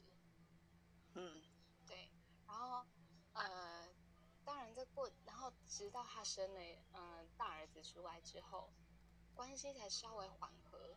但因为我弟弟，嗯、我是从小很好带，就是我该该吃就吃，该睡就睡。可是我大的弟弟不是，因为那时候他们才刚创业而已，其实整个工厂刚开，所以钱什么问题很多，都还在处理当中。那我弟生出来了。当时他就是那种，呃，人家说很难带的小孩，白天睡，晚上哭，哭就哭一整晚。然后我爸就跟他很生气讲说：“你是不会带小孩吗？你为什么让他这样子哭？你不知道妈在睡觉吗？你可以让他不要哭了，可以让他闭嘴吗？”就是我妈就觉得啊，这孩子不是我们共同的吗？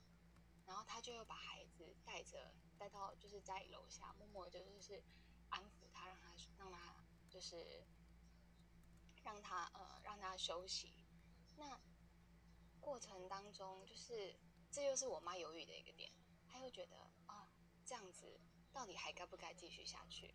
然后她就觉得算了，反正我们一样，就是嫁鸡随鸡，嫁狗随狗，一嗯路一直一直一直到现在。那当时呃，一直到后来生了第三胎的时候，我们家一共有三个小孩。生了第三胎的时候，呃，因为公司也还，因为那时候刚好在金融风暴的前几年，所以公司是稳定的。但是因为事情太多，就他们两个，然后还有一个会计而已，所以他们一样就是没日没夜。我从小永远都记得，我看不到我妈，看不到我爸，我看到他们的时间都是在睡觉。所以我联络簿都是放在那边。如果你们忘了钱，那我就乖乖去学校被骂。我就是那种会把自己打理好，但是我两个弟弟都是会永远拉东拉西的这样。然后，呃，当时我妈就那那我们加快这个故事好不好？好，太多细节了，已经有点离题。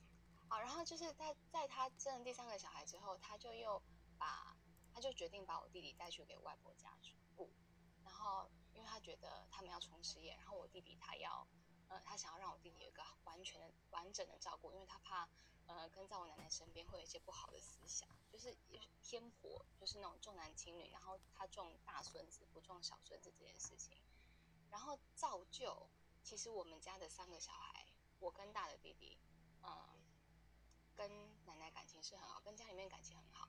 但是说实话，跟小的弟弟一定会有一些比较疏离的感觉。虽然我们都是一家人，但这是难免的。在他刚回来的前几年的一两年，都会有这样的状况。所以我想跟大家分享的是，呃，就如果如果你有这样子的状况，千万不要让小孩离开你的身边，因为你永远不会知道他在你的心里面就是埋下多少的阴影。因为我大小弟弟到现在，他好十九十嗯十七岁，他无时不刻都会跟我妈妈撒娇，然后都会跟他无理取闹。我妈才跟我说，我就说为什么你要随着他，让他这样子跟你无理取闹？我妈才说你要去剖析他后面为什么从小到大，因为这样子的环境造就他其实很希望妈妈在旁边，然后所以他现在会有这些无理取闹，他其实是想要跟你维系某一些。关系，想要去呃弥补他小时候失去的东西，所以这我想要跟大家分享的是，如果呃不管职场上也许很困难，也许家庭事业很难说有非常好的经济生活能够让你呃相容，但是我觉得小孩尽量还是都让他在待在身边会比较好，就是这是避免一些你事后再回想的遗憾，这是我妈一个很大的遗憾。嗯，好，谢谢你的故事。我知道你有问题想可能要想要问大家，但是我们就让台上人先讲故事好了。来，等一下就用故事的形式跟大家分享喽。然后要珍惜今天这个房间，因为明天要回到职场竞争力了。我不知道啊，除非我太累，然后睡着没有没有机会开。然后那个那个，大家赶快把台上人追踪起来，把 Jason 哥追踪起来，要一张幸福的床就跟他买，好不好？然后把我的 IG 加起来。这个这个，刚刚有人来笔记，我说他不知道怎么笔记，因为就是打的都是。都是眼泪，我说有那么惨吗？来，呃，Jennifer，呃，那个这个这个房间的主题啊，你讲自己的拉扯，你可以讲生病的，你也可以讲婚姻的，也可以讲外遇的，也可以讲家暴，都可以啦，没有没有要限制。那如果尤其是女生，其实我为什么要把这个主题定掉在这边，然后男生就 forget about 了，就是假装就是假装性别公益，今天不要听他们讲话。然后那个 重点是，女生真的有很多故事，我只是。不知道，我觉得大家需要我铺陈一下，大家才会愿意上来讲故事。因为我前几次开这个主题房，我相信，我真的相信这个房间在台下很多的你，你有很多你的故事。那你可以替自己的故事，你下一个给你再一次机会的总结，你会怎么样做选择，好不好？哎，Jennifer，请说。哦，嗨，大家好，Hi Maddie，Hi 那个 Everyone，OK，这样带过了。我哎，我我其实没有很 ready 要讲一个故事，但是我发现你已经邀请我，然后我也想说，我有两件件事情，我我分部分讲好了，然后我很简短一下我的故事，那嗯。我觉得，如我我觉得我反而是比较想要加入你那个职场的部分啊，可能你说明明天还是什么之后的下一个时间也没关系。你说一句有哦，职场职场的，对对对对对。那我我我现在我我如果简单讲一下我的家庭的话，基本上呃，在还有到我自己的生命，很简短很简短的讲，我是一个呃从小被管的很严格的女生，那我就是一个嗯，我觉得我。我我就是一个，我我觉得还蛮搞笑的一件事，就是说我后来决定，我在高中的时候，因为一直被一直很压抑，一直很压抑，一直很压抑，然后一直被比较，一直被比较，一直被比较，就是我相信大家是华人的家庭里面都会有这样子的一个关系的一个，就是所谓的被比较的一个这种这种这种我呃这种情况出现。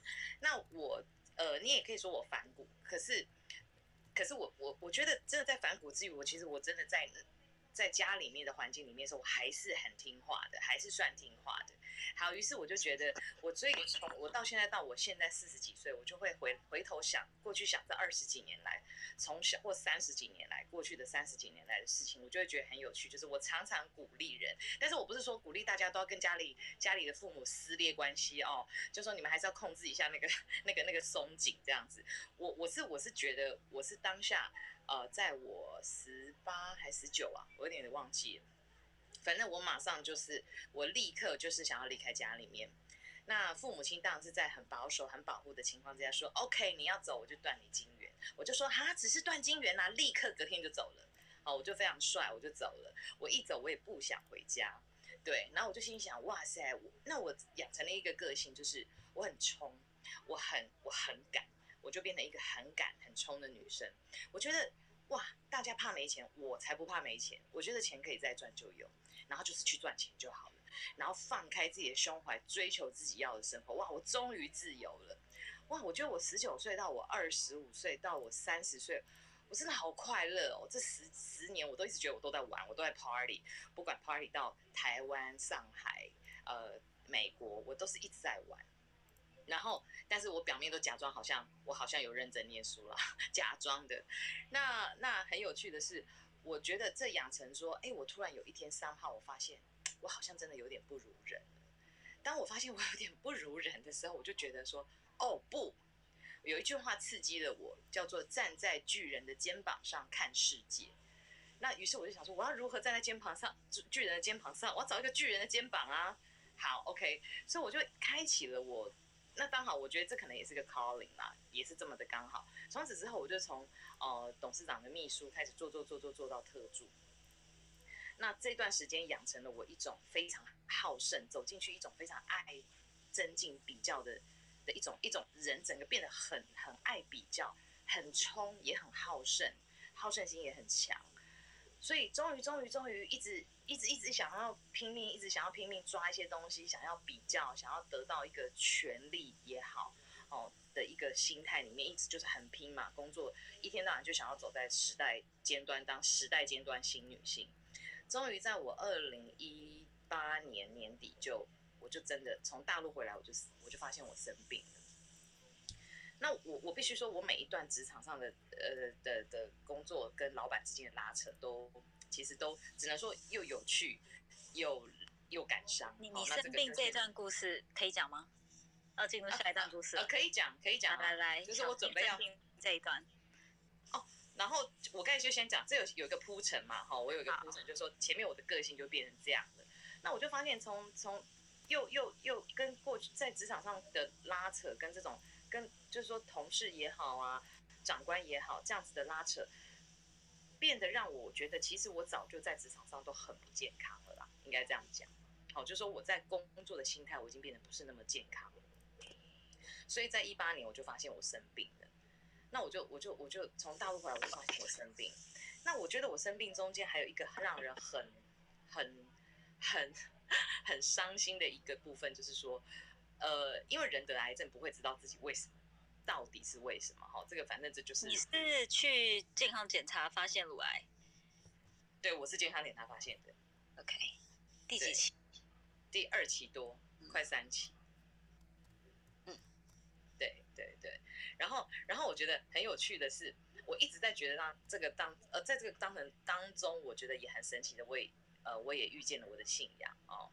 那我也很呃，我我我是基督徒，那所以所以我觉得在这个过程中有一连串我在信仰里面的经历啦，哦，大概是这样子。那我觉得其实嗯嗯。我我我觉得生病这件事情是一个很好的礼物啦，对我来讲哦，它整个让我的让我在二零一九年之后，我觉得我变成一个很新的人，好，就是我我很我我现在讲的都是很简短的啦，哈，就是说我整个翻转了我过去在在在我过去的叛逆跟我的一些哦，在在在职场上的一种奋战，应该这样讲，就是那种一直一直不停的追求，一直不生病了之后，你做了化疗是不是？我生病之后，我我我我这个癌症还得的真的很有趣，就是说我这个癌症既不用化疗，也不用放疗，嗯，哦，然后就就在二期多，就是很快的一个一个一些呃，得到很多启示，我觉得就知道在什么时间内选定哪个医生就开刀就结束了，然后就很快的 recover，然后也走在一个很平安的路上。那我觉得在这里面的一个，这应该讲说走走走走到一个极。走走到这一步，我都觉得它是一个对我来讲，现在的翻转，现在的我，我觉得是嗯，没有我的状态，我觉得是呃没有那么好过，我只能这么讲，就是没有这么好过。对。然后另外我要讲第二 part 的事情，我想分享，就是我有看到，我有上网好奇的去看了一下西国际的那个呃你们呃公司的一些介绍，然后我就我就有看到你们在真人。然后那时候我就脑脑海里面想到一件事情，哎，我我不晓得我是不是很快可以讲一下，可以啊，就就是我就一直想到那个 intern 那个那个 movie，你知道 Anne Hathaway 那个那个、嗯、那那那部电影，然后我就心想，我可能是那个什么呃那个那个那那那个老那个演老的那个，哎，是 Robert De Niro 吗？还是是不是啊？我忘了，呃，是，对对对，我想说，我可能可以当那个角色。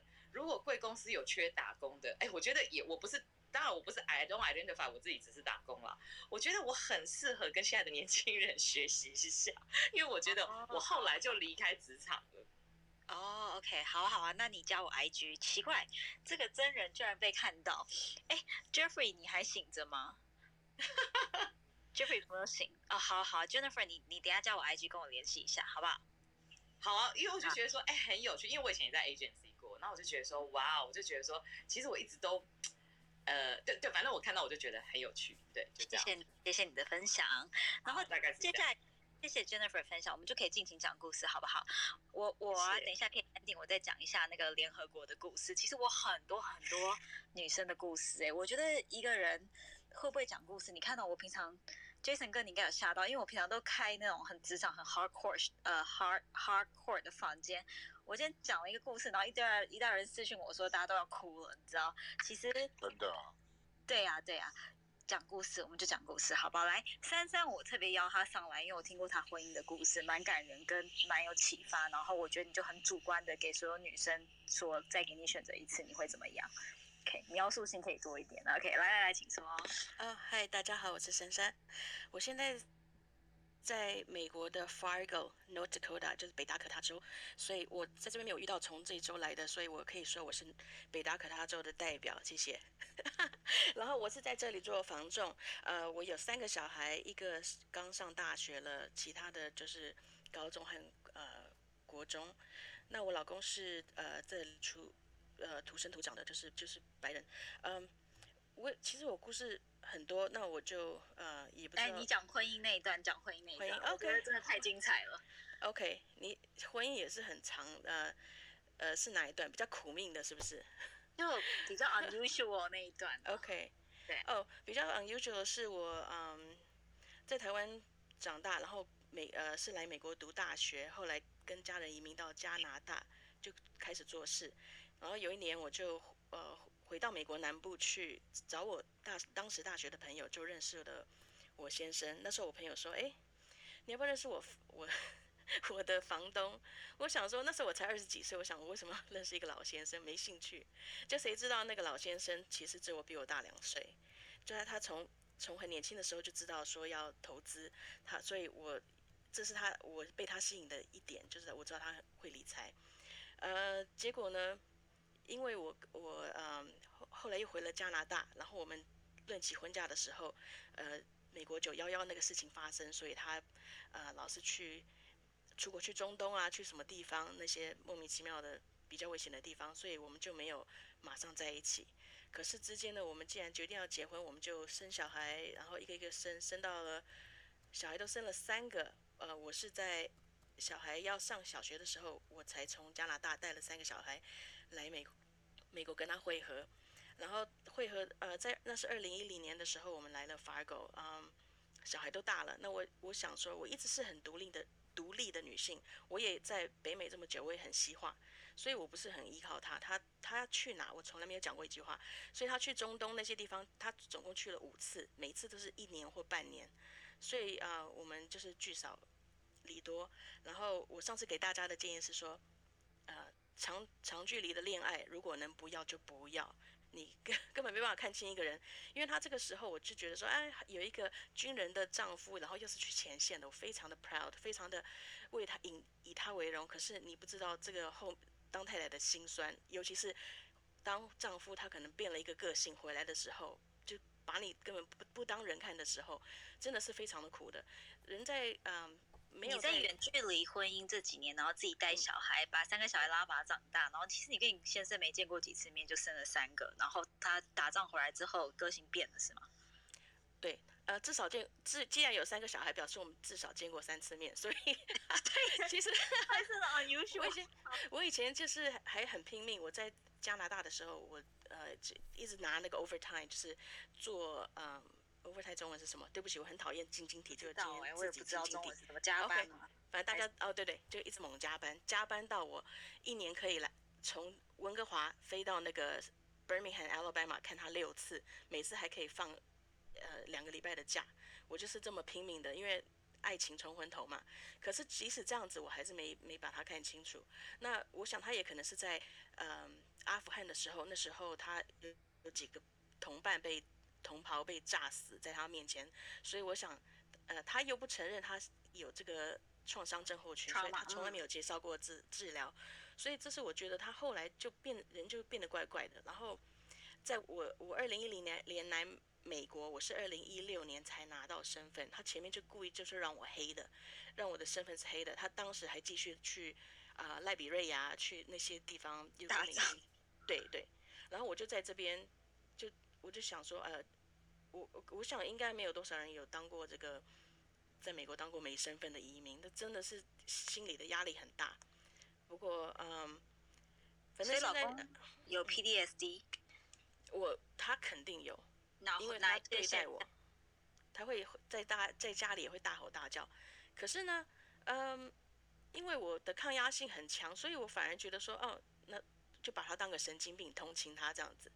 可是万一他如果是动会动手，或者是对小孩暴力的话，或言语暴力，我会绝对会离婚。可是他又好像就像鸡肋一样，因为你觉得呃，一个军人家庭其实有很多 benefit 的，嗯、到哪里有 discount 啊，然后他的 benefit 就是呃呃你的呃那些福利福利对那个字是福利很好，所以 welfare，他嗯对你的你的那个鉴宝什么的都会很好。所以呢，我想说，哎，小孩这么小，我干嘛为了呃生气还是不爽他我就离婚？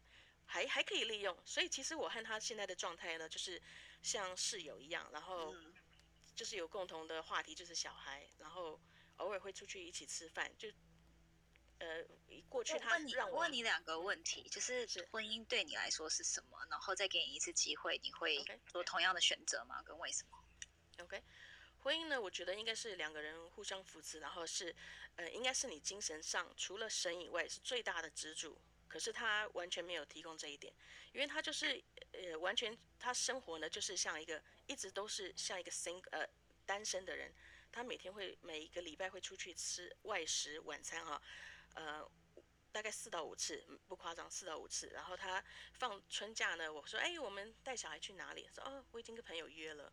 他跟朋友出去整个周末这样子，然后连我这个整个暑假刚刚过完，我小孩第一天上课是今天，过去这暑假呢，他们呃我好不容易弄了一个 vacation，结果他没有 show up，他说哦我忘记了，他我已经跟我朋友约了要去哪玩，就就只有我带着小孩去，所以呃我觉得呃这不是一个正常婚姻应该有的，所以我会告诉我的孩子，因为我想说我在小时候我爸妈没有完全没有教过我什么，他们婚姻也不是很好，呃。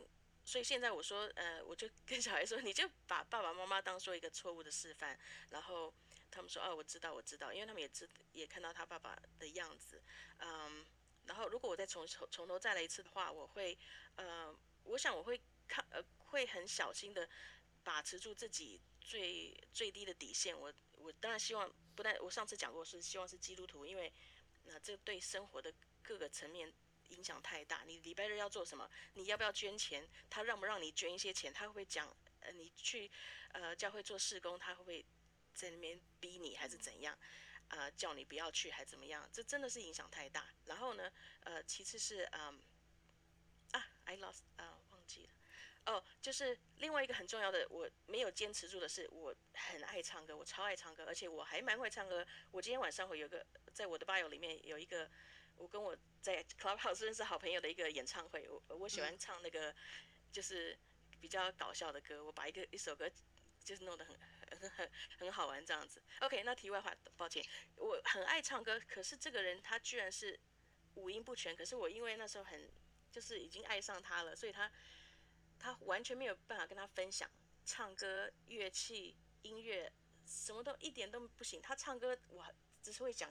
想叫他闭嘴，因为他连那个 tune 都，他会一直不停的变调，然后我不会抓狂，真的。第二个问题的答案很明显哈、哦，对，就是不会再找他了啦，而且我会更更谨慎。我即使我爸妈当初完全没有帮我去看这个人，因为他们想说啊不会英文就算了，我我也应该聪明一点，找个有经验的人或者是长辈会英文的，譬如说跟他有个长谈还怎么样，或随便找个教会的牧师，我没有办法想象我当。当时真的是笨到，我想说，哎，你回头看，你总是觉得说，哎呀，回头看，呃，才发现说，哎，好像当初如果我这个做这个，可能会有人跟我说，哎，这个人可能有点怪，因为他从头到尾到尾哈，嗯、呃，虽然他在呃九幺幺发生之前去这么多地方之前呢，他其实还是有很多事情是有迹可循的，所以呃，我觉得很多事情有时候你觉得是优点，到婚后呢。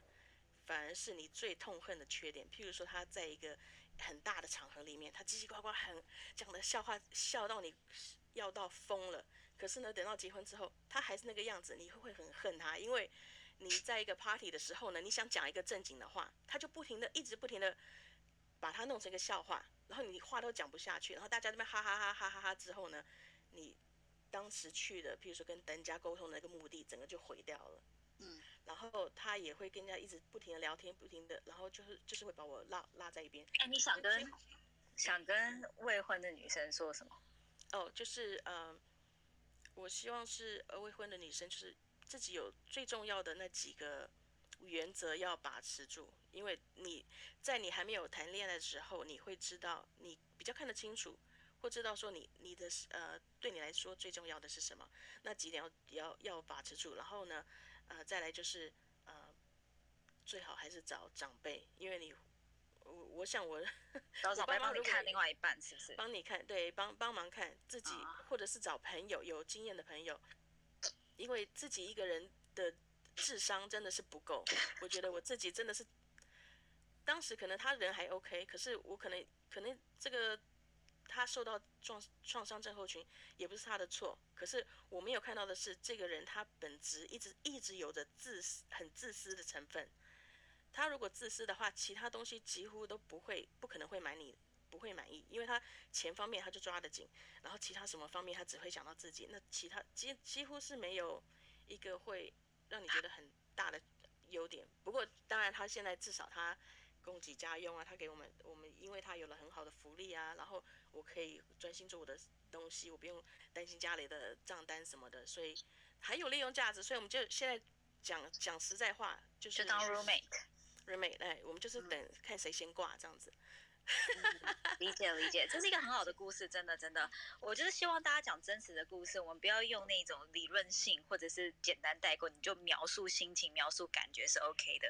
简单跟大家分享一个，大家把珊珊追踪起来，然后大家如果觉得 OK，喜欢这个房间的话，你可以把我的 IG 加起来，还会开那。总而言之呢，我很少开这个房间。跟大家讲一个，我的第一份工作我在联合国，然后我第一年去非洲。那非洲故事改天来跟大家讲。我要讲的是，我觉得精神状况受不了，然后因为我看到人命就不值钱啊，小孩生下来就被呃，就是就就就死掉，然后他们的那个 mortality rate，那怎么生生存率，其实可能有一些国家在乌干达一个 UP 啊，它的大概就是百分之六十到七十。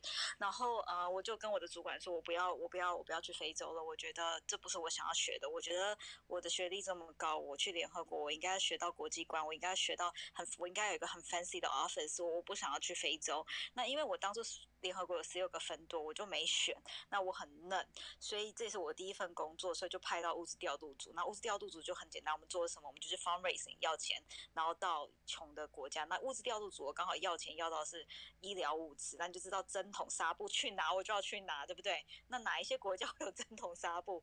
哦，东南亚很穷的国家，非洲，然后中东战争的地方。那我就跟他说我不要，然后结果。我主管说，那不然，因为大家他看我口条也挺好的，逻辑也挺好的。他说，那不然你调停。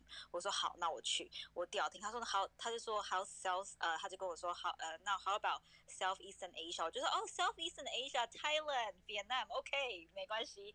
就后来就不是要去 Cambodia，然后牙买加那那些边界，就印度孟加拉旁边的附近。那我的第二份 mission 跟 project。做的是呃呃女性的人口绑架的救援。好，那这是做什么呢？就是在牙买加跟孟加拉地带，呃，在在就是 Cambodia 那那那一个地带，有每一年有大概呃三万，每一年我讲 yearly 有三万块三万多上下 estimated 的失踪人口都是女生。那为什么？因为女生在那个地方是物品，就是物品，哦，比你的猪猪狗狗。比开发国开发呃已开发国家的宠物还不如。那这些女生可能生下来父母没有帮她报户口，那长得漂亮一点，父母有良心一点的让她长大，嫁给印度裔、巴基斯坦裔、中东裔，呃，还可以糊口的。然后呃，给女儿几头牛之后，从此不见，因为你会给我一笔嫁妆，那就可以帮我家里装房子、买新房子。那是那一代人的价值观。那你比较不幸的就会。呃，比如说要呃，也是被父母卖掉做苦工啊什么的，那更不幸的就是我讲到第三种，就是我们要救的那一种，就是卖到呃妓院，哈，卖到妓院。那其实也没多少钱，卖妓院大概整合父母可以拿到台币大概两万块左右的钱。那每一年就有这样三万多人口消失。那我记得我的第一个。呃，我进去的时候，因为我对数字观念很敏感，我就问我的主管跟我听我说我们要救多少人？他说大概一千两百个。所以大家看这个数字哦，每一年有三万人口消失，你每一年联合国要救的只有一千两百个女生，那你是我，你会不会疯掉？我当下听到这个数字，我就觉得那另外两万八千八百个人呢？然后我的同事就跟我说：“Well, we do our best。”那有一天呢，我就看到他们呃那个游览车回来，然后一批女生下车。那一批女生下车之后，都穿着比较就围裙啊、罩衫包着。那很多女生下车是那个担架哦。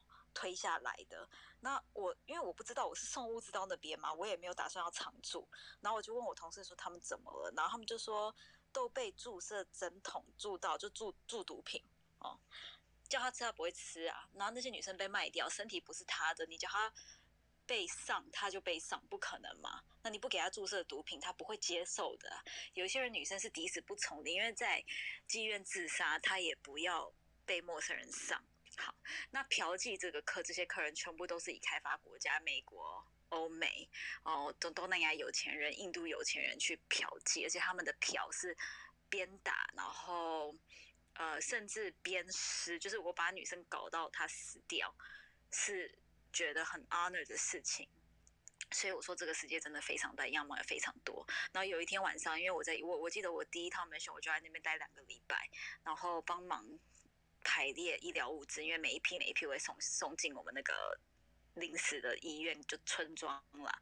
然后有一天晚上呢，我就看到那个隔壁的那个领子搭建的那个医疗房被烧起来了，然后然后就一个女生，她就是把她的衣服都撕裂，她就说她要把她自己烧死，她说她这辈子不值得存在，然后反正她就是一直哭，反正她讲的什么话我也听不懂，然后我吓死了，因为一边又要灭火，然后一边一个女生她就把衣服就撕掉，然后就看到其他有经验的人，她就去把她赶快绑起来，然后绑在树旁边，然后赶快去灭火。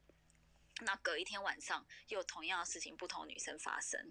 那最最惨的是第三个晚上，有一个第三个晚上，有一个女生，她就是被绑在床上，然后她就自己去拿那个，因为照理说我们不能把任何跟医疗器材、针筒啊、刀啊，你都不能放在就是病房里面，因为这些女生回来，她已经生不如死，她会想死。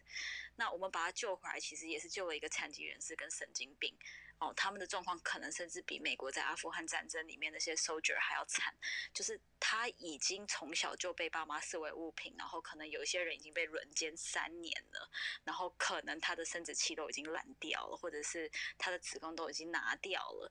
那有一天，这个女生呢，她就去厕所，她把那个水龙头搬开，就是搬开，然后他搬开水龙头，那个那个那个叫什么？那个不是会有，就是有点像猎刀的那种感觉，就是有他把它当成凶器，他就不断的刮自己的眼睛跟呃脖子，然后他就刮刮刮刮刮，然后其实其他的病房的女生啊。医疗人医疗人员，我们那一天全部都在另外一个房间，然后其他的女生都默许这件事情，就是没有人去厕所阻止他，因为大家也知道他想干嘛，他就想求死嘛。那等到隔一天早上，我们全部就是进的，其实不用隔天早上，就是两三个小时后，我们这些就是医疗人员，医疗人员不是我啦，我是物资调度去募资的，然后送医疗进去的，就去那间那个病房里面才知道他已经就是割喉自杀，已经死掉了。然后呃，重点是没有人阻止他。没有人阻止他，因为那些人都想要求死。那我为什么想这个故事呢？是反正今天就讲故事之外，我觉得我们最幸福有一本北韩的书，呃，北韩脱北者的书，你可以去读。就是这个世界啊，我为什么一直在房间讲？大家有职场竞争力，你拜托要勇敢一点，然后心智能力强一点，多为别人付出一点，因为我们真的很幸福，我们不是那些国家养出来的人，所以你会觉得你现在此时刻很痛苦，对不对？但其实没有这么痛苦，真的没有这么痛苦，那些人的人命根本就不值钱，所以你说我有没有一点神经神经创伤症候群？我觉得我是有，因为我觉得在那些世界，哦，我还改天讲那个马达加斯加或者伊伊索比亚看到的故事，那我的故事就到这，我想要让下一个人继续讲故事。那如果你不愿意讲，你也可以说你要 pass 好不好？因为我就是 randomly 随便拉人上来。来，Ann，你呃不好意思，信怡，你有没有故事可以说？我听你讲过，好像。哦，我好像只有跟你分享过一个神怎么启发我的故事。呃，我如果说要分享，因为我有很多就是方面呢，我在想说，我刚接着，呃，喂，Hello。你看你有没有一段故事要分享？没有的话，那我就跳下一个。好，那你先跳下一个，我想想看。好，你再可以再帮我闪麦来。如果你有故事，你的故事是可以说的，那你就帮我说，好不好？不行说，也告知我们一声。OK，好 m a d y 好，然后大家好。那呃，我的故事的话，我前提期提要就是，呃，其实我在大学的时候跟绝大部分的人一样，就是对自己未来没有方向。那可能也跟一些女孩子就是傻妹一样，就觉得说，呃，大学毕业之后找一份不错的工作，那找一个不错的对象，然后步入婚姻。那呃，主要话呢还是来自我家庭。我妈的话是，呃，算是第三者的角色，所以我家里的话，我是你妈妈是第三者，对，所以呃，我在家中的话，我是唯一的女儿。那我爸的角色的话，是会拿钱回家给家里。那我妈的话，所有的金钱都是花在我哥哥上面，因为我妈是比较传统，就是呃农家社会，那也没有工作经验，所以她必须得仰赖我爸的金钱。那我从小到大，我想要些什么，都是靠我的成绩，或者是呃，就是跟我爸说服我爸。对，拿到我的零花钱。那我吃饭的话是跟家人，呃，就其他亲戚去吃，所以我们家里吃饭是没有我的椅子。然后我从小到大就是想要讲义或者是想要任何的衣服，都是透过我的成绩去取的。对，然后我哥会因为我可能碰。所以我到十八岁的时候，我知道我有，呃，就是拿电脑椅或者是拿东西去摔在我身上。那我也尝试过报一一三，那报一一三的情况下是被要求就是跟社工说，我们家其实没有任何事情发生。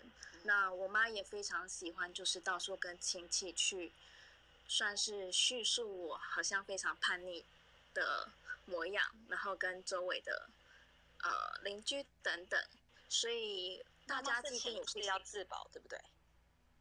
对，然后他算是会，我在他的故事里面是一个非常叛逆的角色。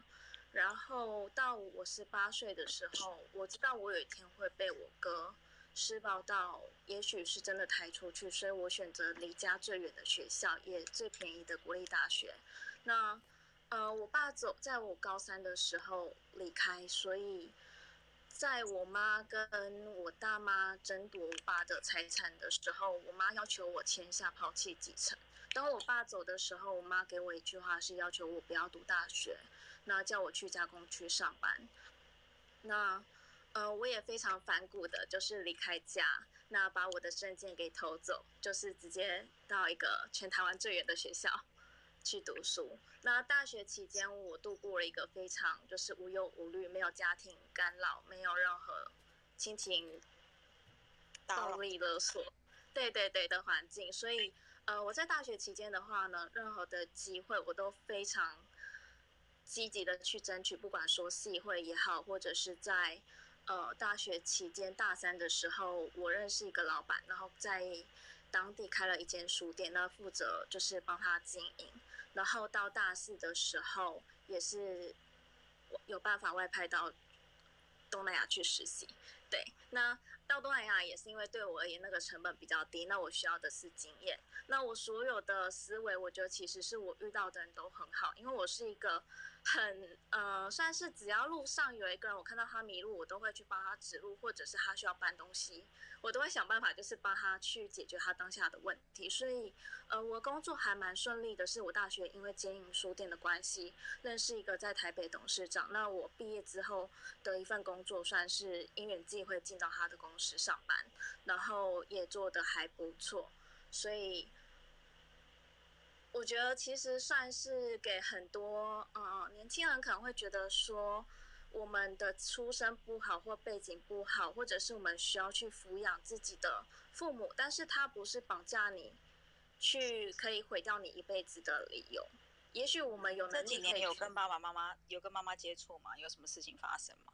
哦，有事情发生是在一九年的时候，我觉得其实呃，我有两段比较长的感情，一段是三年，一段是七年，两段感情没办法结局，也许是个性不没办法走到最后，但他们给我的共同理共同理由都是因为我的家庭可能会对他们有一些未知的困扰，嗯，那我不喜欢让对方觉得我是因为他们的家庭好或者是家境好，所以通常我都是 A A 到极致。但是我觉得这真的是一个太太大的风险，屈，嗯，对，所以呃，在我一九年的时候，我从菲律宾回到台湾。那我回到了家里，我家人把我们家给房子卖掉了，那也担心我去抢夺那一份产权，所以他们把我所有的物品全部丢掉。我当时全身上下只剩下我身上衣服、裤子跟包包。那当时我的床、衣橱全部都没有，所以我回到家中，我哥在半夜的时候是要我赶出门。那他很怕我干扰到他们交务也好，或者是争夺那份产权，所以我那一个晚上，你哥是你妈生的还是大妈生的？哦，是我妈生的。对，所以那个晚上我把自己困在一个小房间，然后等到白天，请我朋友带我到警察局。那警察局说没有见血的暴力痕迹，所以呃，他是说叫我就是离这些人远一点就好。那我只诉求的就是法律上可以让我永远的摆脱我的家人。所以我当下唯一想到的一个解决问题，就是所有的问题都是我自己身上。所以我当晚就决定了，对，做出一个非常不好的典范。但我觉得其实是上帝不愿意让我做了就是做了什么？对，我就就选择了就是自我了断。你那怎我觉得你怎么自我了断？哦，烧炭自杀，嗯，对，你房子房子有烧起来吗？有烧起来。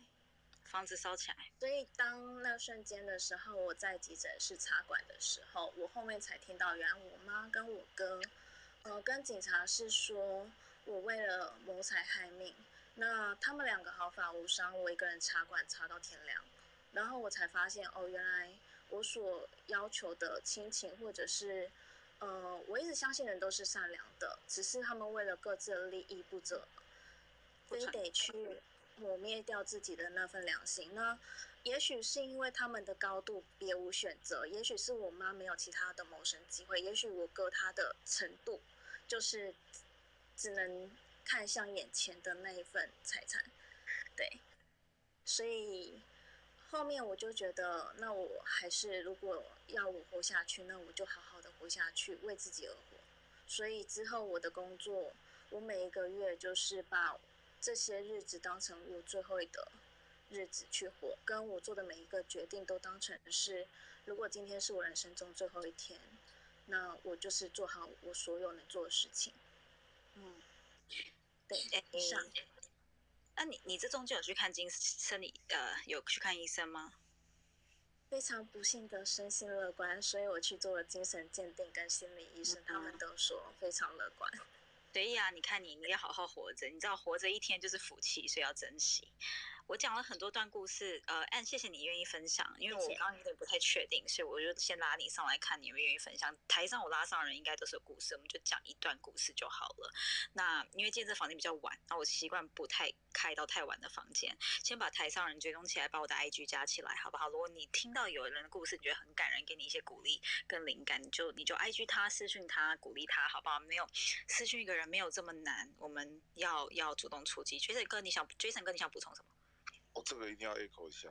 那个刚刚 End 的故事有听了很感动，但是拜托拜托，真的不要把这这不要把刚刚最后那一段说这一啊、我把每一天都当最后一天。你知道这件事情多严重吗？这个是贾博士的话。嗯贾博士为什么会那么早走？他就是因为每天在散发这个讯息给自己。我大家都知道有一个东西叫吸引力法则，你知道吗？嗯如果你你你真的每一天告诉你，他乔博士说他每天照镜子都告诉你，我今天就是最后一天，说我活活在当下，我把今天活好。可是你知道那个讯息很可怕，因为你把自己往，其实这个讯息发出去以后，那个真的会被吸引来，你知道吗？嗯所以这个不，这个这个就是很可怕的一件，就是我们讲吸引力法则嘛，很可怕的。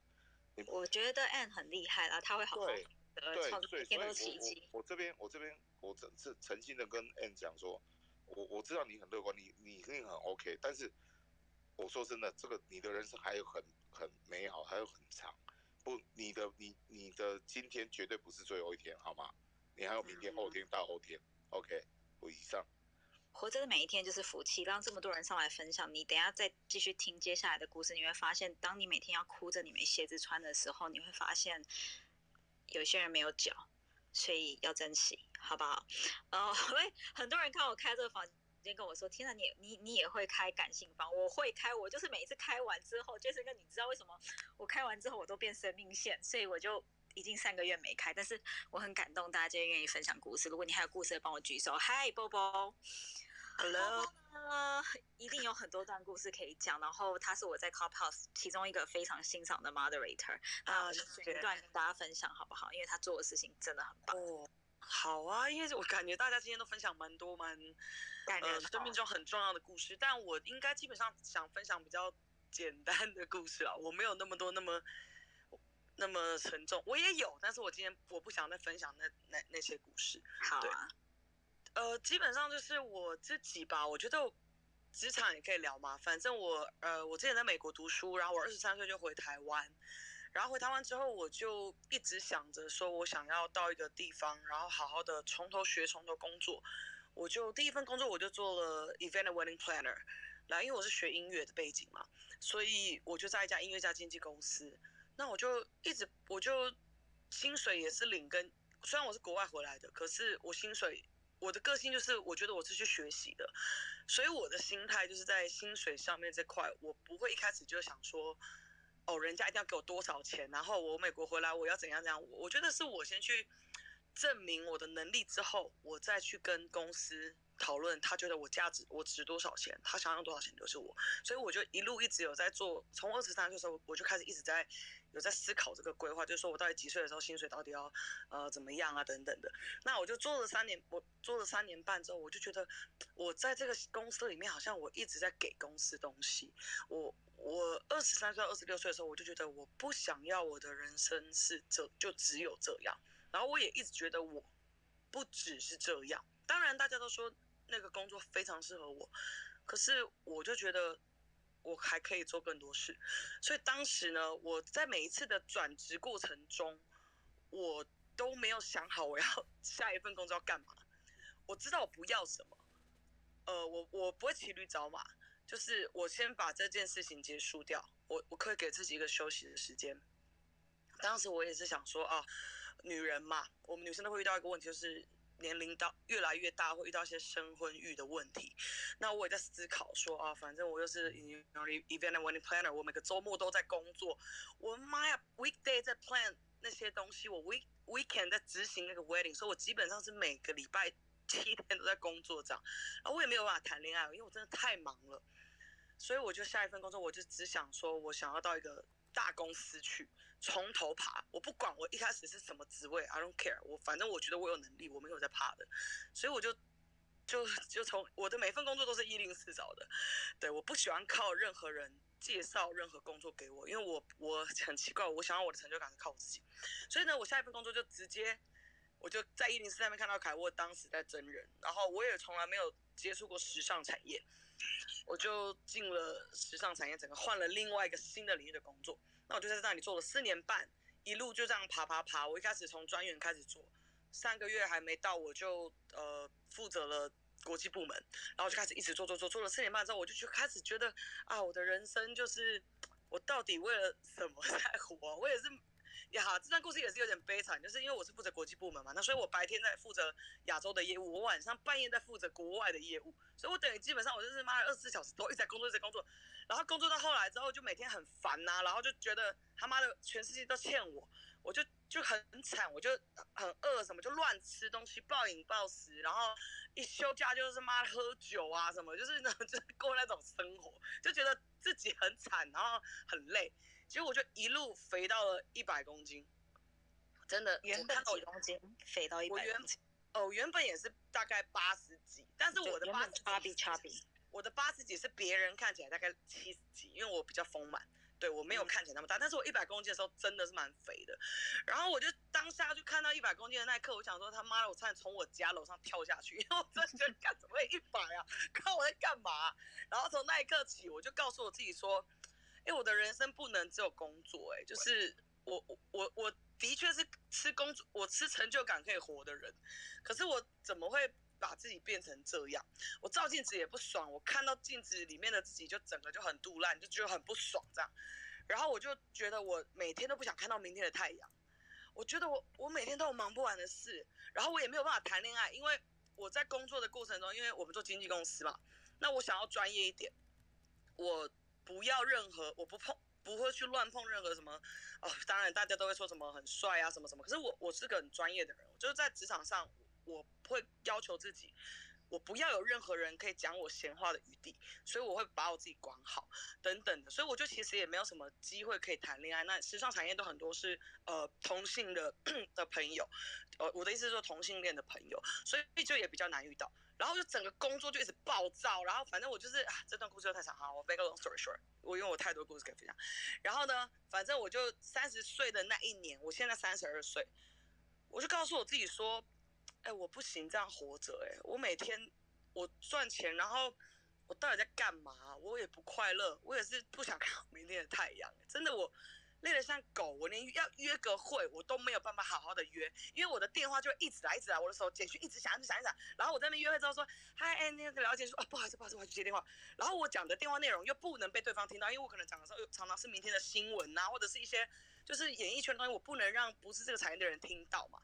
所以就很没礼貌，我就整个永远都没有办法谈恋爱。我就告诉我自己说，三十岁我想要为我自己活。我永远每次离开一份工作，大家都觉得我很适合那份工作，可是我都不会觉得说人家说是我适合就是适合，我也不会觉得说我做的很好就代表我这辈子只能做这件事情。对，所以我又毅然决然的又做了另外一次的的勇敢的，又断掉了一个我觉得我不喜欢的状态。大家都说很好哦，可是我真的觉得大家别人说是别人的事，对，然后我就自己就又做了另外一个转职，那我也是很慌张，因为三十岁嘛，大家要知道，我我当时的规划是我的正职是要找老公，因为我真的觉得我工作太累了，我不想要再累得像狗了，我真的累了，我我我觉得我那个时候已经有点生病了啦，对，然后我。我就觉得我的第一个正职是我要减肥，我要变健康，然后再来其次才是赚钱那些，所以我就花了两年做了这件事，结果我就慢慢的转到目前又变成了大翅膀模特。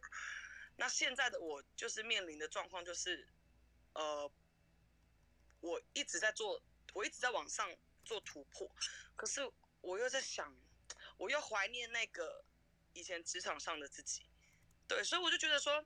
每个女人呐，不管女人、男人呐，职场啊、家庭等等的，我我当时三十岁的时候就告诉我自己说，如因为其实我其实我应该要创业，以我的个性或者是以我自己的工作能力或者是我的态度什么的，可是当时我想要保留一块给我自己，我还想要有婚姻，我不知道大家有没有这感觉，我也不知道我讲的是不是对的，但我总觉得事业上很强的女人，我很少看到她们真的婚姻是。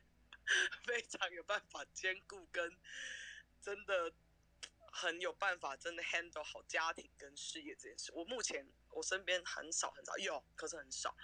我就选择我想要试试看，我有没有可能是选择家庭这这一块。我知道大家都觉得我好像很傻或什么，可是因为我自己对我自己的二十三岁到三十岁的工作履历我是有自信的，我不怕找不到工作啊。我去面试工作，我十份工作我十份都上。我真的没胡烂，我每一次 面试工作，我每份都上，所以我对我自己工作是蛮有自信的，所以我可能也是因为这样不要脸，所以我才敢做这些跳脱、做些这些转、这些脱离舒适圈的行为吧，我觉得啦。所以我现在就当了 plus size model，你的心情这个抗压力都，其实我没有很快乐哎。如果说真的要跟我以前当经纪人的时候比，以前的我跟我以前当 event planner 的时候。以前的我比较有自信，因为你这个是非常 unusual position Taiwan 啊，那有没有人开始对你指指点点，觉得很烦？还是其实我是不会觉得很烦，因为我有被网络霸凌什么的。可是因为我自己本身我是模特经，我是幕后经纪人，做了我上一份工作也是音乐家经纪人嘛。那上呃上一份工作是模特经纪，所以我其实做幕后做了七年多。我对于这种网络的东西的心态，我其实是还蛮蛮蛮蛮 ready，我很接能接受这些事情的。对，可是我还是会遇到霸凌的，就是因为我什么事都没做啊，我只是呼吸，我只是有一篇新闻出来，我就会被人家骂，骂我三字经啊，他妈的绵羊油啊，他妈卤肉饭呐、什么嗯杰水泥呃杰什么杰尼龟什么 fuck，就是一堆字，I didn't do anything，他们就是会骂我，就因为我胖。可是因为亚洲社会本来对胖这件事情就不友善嘛，那我又一直是胖子，我从小到大都是胖子啊，可是我从来没有把我自己当胖子在过，就是我觉得胖是，就是我很讨厌一些胖子，就是说他妈的你人生的失败的东西，你一直你一直牵拖是在胖身上，no，你一个人的成功跟失败跟胖跟瘦无关，那是你自己的问题，你不要拖其他胖子下水。我也胖，可是我没有觉得我过得跟你一样糟，那是你自己懒惰，或者是你自己是不是身体很臭，还是说你是就是没有打理好自己的样子，才导致你可能人际关系上面有问题，或者是说你可能有其他的状况。所以我一直在网络上做一些跟胖的人有关的东西发生，是因为我想要改改掉这些人的心态，就是你不要一直拖别的胖子下水，就 我一直在努力做讲完五百遍，啊，对我波波是真的很漂亮的女生啦，我觉得波波是漂亮跟聪明的女生啦，我觉得啦，所以谢谢波波这一段分享。那你要不要给一个总结？很难总结。反正 anyways，反正重点就是说，我觉得女生就是每个人到每个年龄、每个阶段都会遇到每个状况的的的问题，但是我觉得就是永远不要去用后面的高度去看以前的自己做什么事情什么，就是一直往后看，往上走，然后遇到困难就是努力的去去改变，就是人生就是一直这样，你解决了一件事，永远还会有新的事情。所以这 这就是人生，我也还在努力的学习当中。谢谢包包，大家把包包追踪起来好不好？把包包追踪起来，然后也把包包的 IG 加起来，然后哦，对，谢谢。对，然后然后大家把我的 IG 加起来。我我的 IG 是关的，但是我觉得就是听了这个房间，你认同我们的价值观跟理念在家就好。谢谢波波。诶，接下来这个 hero 我听过他的故事，但是我不确定他愿不愿意再讲一次，因为就是因为很感人，所以我请他再上来一次。hero 你在吗？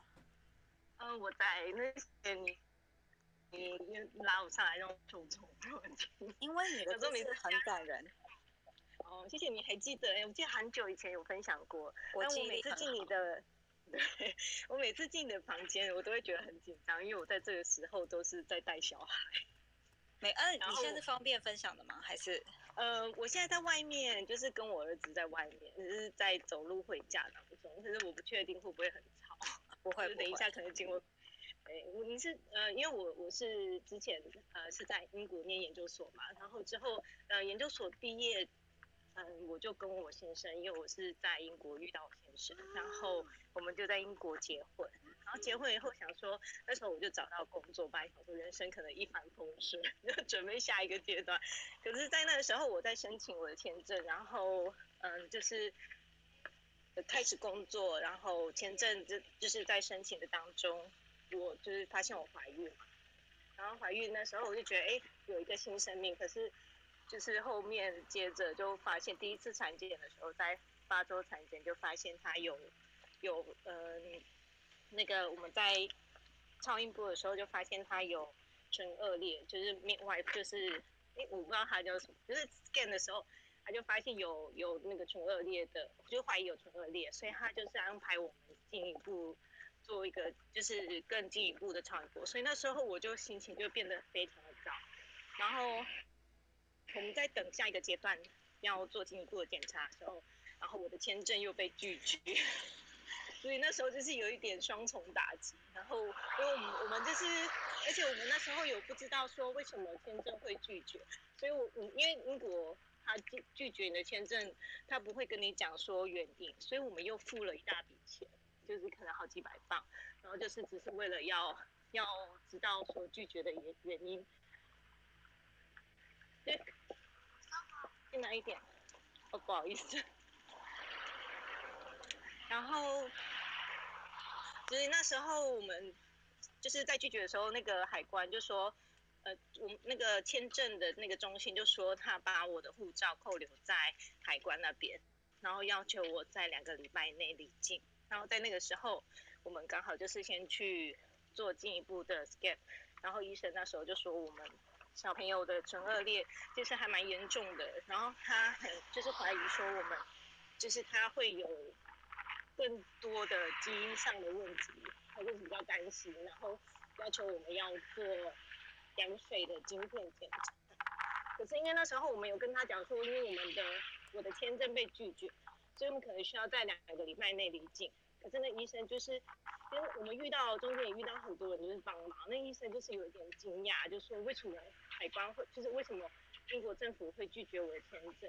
而且如果是以人道来说的话，他其实是没有办法赶我走，因为我毕竟是已经有小孩了，所以他那时候就很很主动的跟我们讲说，他愿意为我们上法院，然后跟英国政府要求说要我留下来，因为他强烈的觉得说我们的小孩应该要留下来做治疗，会对我们会比较好。可是因为那时候其实我有一点就觉得。嗯，就已经很担心我小朋友啦，因为我就想说，如果接下来要跟英国政府打官司的话，可能会是一个很长的过程。然后我就想说，那我就找，就是那时候就很快找台湾的医院，可能那时候是知道那个台北长庚是准恶劣比较权威，所以我就在呃长庚医院找好医生，然后我们就准备就是直接搬回去台湾。那我们到台湾之后。做进一步的晶片检查，然后后来才知道我们的小孩有那个嗯罕病，是八桃氏症。然后那时候已经嗯，因为医生说我们的那个会比较是比较严重，他可能会觉得说，因为那时候就会就会问我们说，是不是要先终止妊娠，然后让他先走这样。可是因为我们就有点就是会有一点觉得，嗯，可是已经。有感受到他在里面，而且那时候我对我来说比较大的冲击是因为可能我们那时候是不好意思，我有点喘，因为我在走路。没事。对对，那就是我先停下来好了。就是那时候我们回台湾，其实我们面对台湾的文化差异的话，我们家人跟朋友其实第一个知道我们小朋友有唇腭裂，先不知道我们进进一步镜片检查结果。之前，他们其实每个人都会给我们压力，说：“那你们小孩有唇腭裂，为什么你们不就先先拿掉？”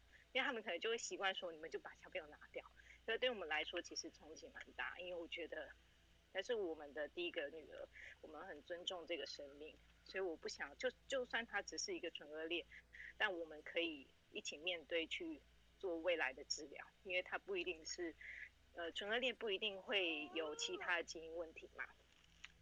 对，所以那时候我跟我家人还有朋友其实有很大的冲突。然后在这个之后，我们又收到说我们的小孩确诊有八桃氏症，可能是在临床上的话，他在出生不到三个月会先先离开，就是临床上他不会活过三个月。然后所以在知道他确诊之后，又接受到更多的。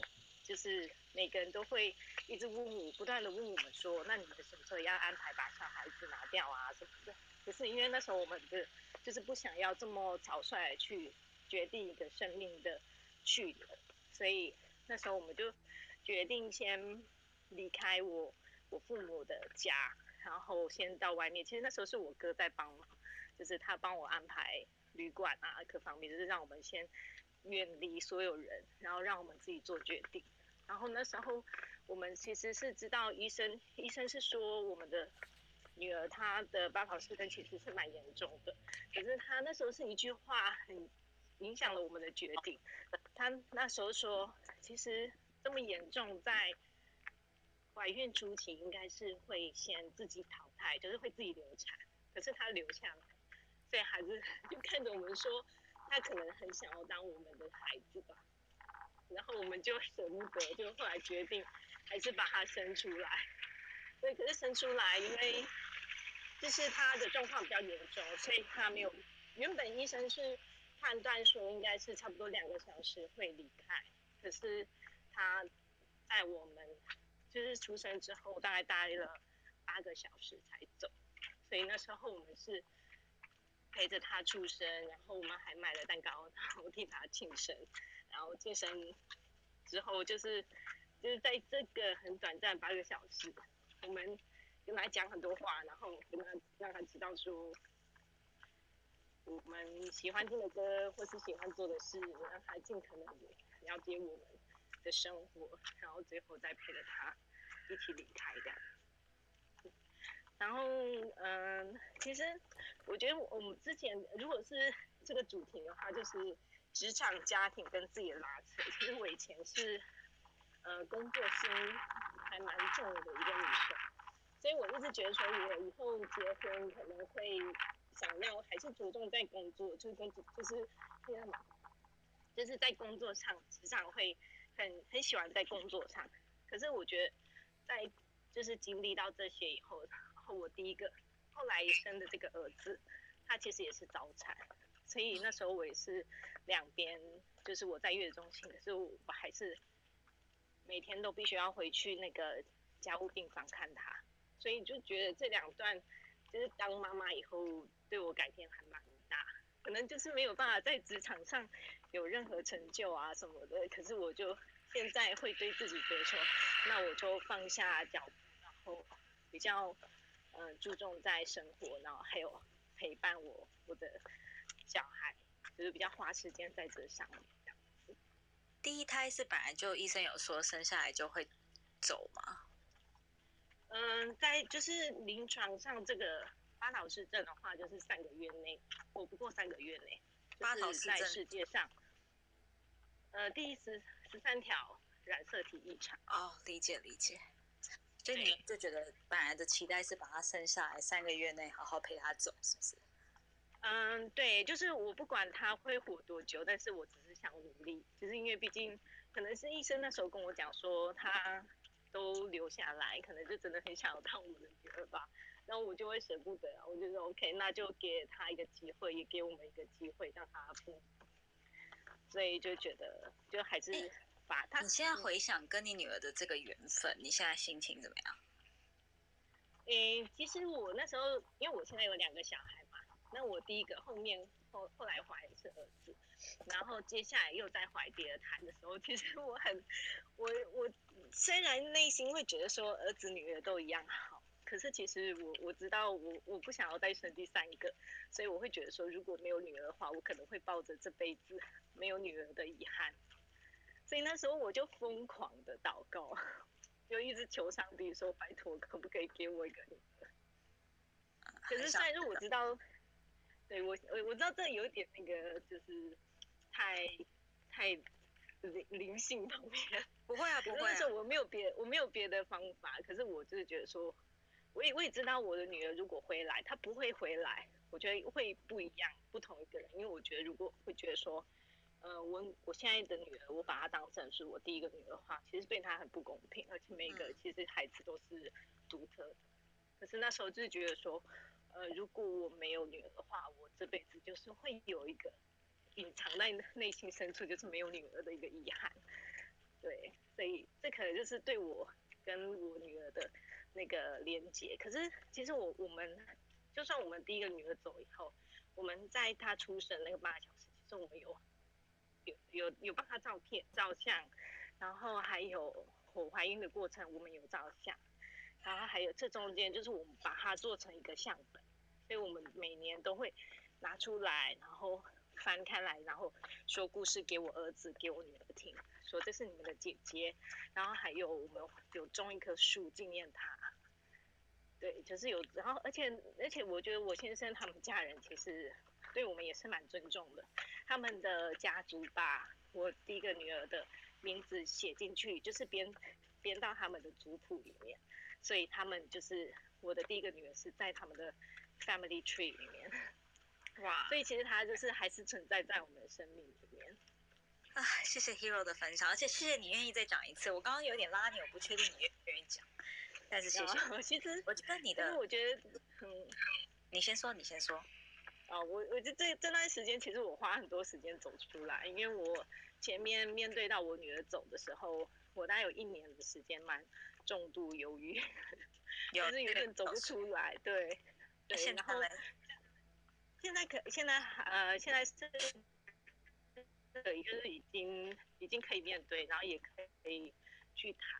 就是慢慢的让自己面对，因为我觉得生命可能每一段都会有不一样的挑战，可能就像你说，因为我可能在在英国也是喜欢去做一些志工，可是没有像你就是深入到当地去面对到，就是亲眼看到那一些，可是，在你加入一些慈善组织，在帮助一些像呃印度啊那些比较贫穷国家，你才知道说，其实我们可能觉得平常受到的困难，对他们来说，其实比较起来是觉得我们还是过得很好啊。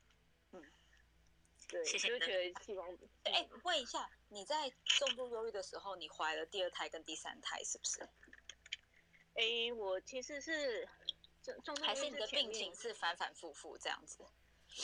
呃，我前面半年是最严重的，可是我那时候是很快速的让自己就进，就是先开始工作，然后啊老公呃是有一点想出来，他其实有点被我拉下来，我觉得其实身边另外一半真的很辛苦，如果是面对一个有忧郁症的另外一半，因为我常常会反反复复啊，然后你知道，就是忧郁症的人常常会很低潮，或是很负面，或是没有没有办法控制自己，然后然后他就他要尿尿，你你要带他去尿尿，不要让他憋一下。我现在就在外面，都会带他在路边。好好好，没问题，所以先带他去尿尿。对，谢谢。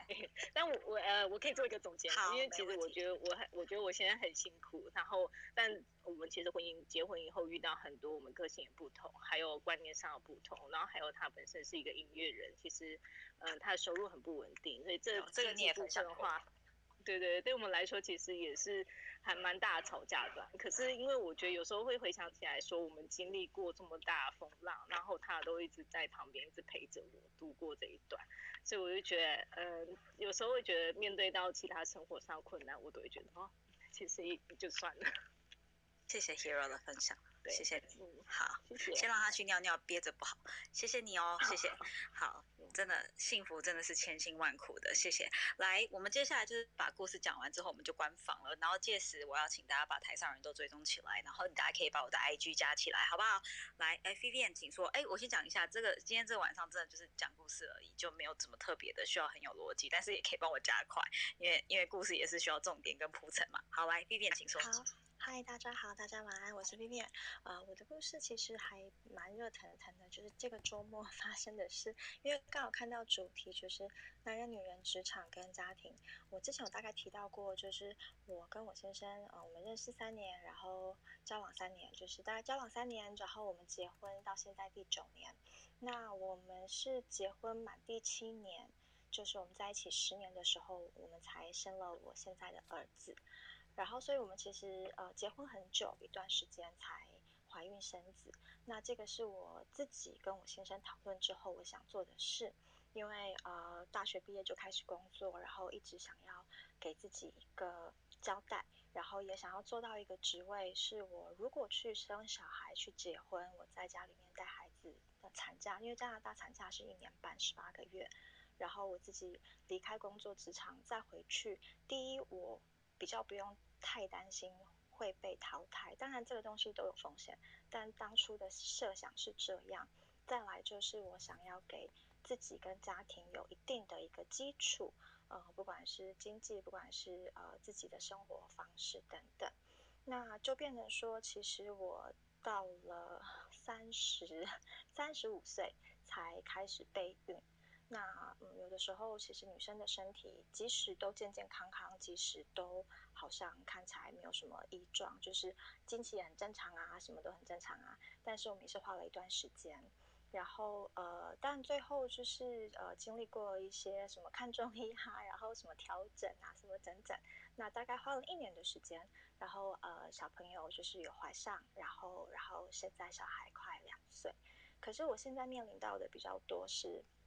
家庭、职业，还有呃自己生活的这个抗争，可能自己一个人呃工作努力，或者是就是照顾自己太久了，有一个人要照顾，以及在工作还有家庭间的拉扯，其实会让我有一点点迷失，迷失，不好意思，会觉得好像我我没有自己的存在的空间还有意义，就会觉得哦，我早上起来就是。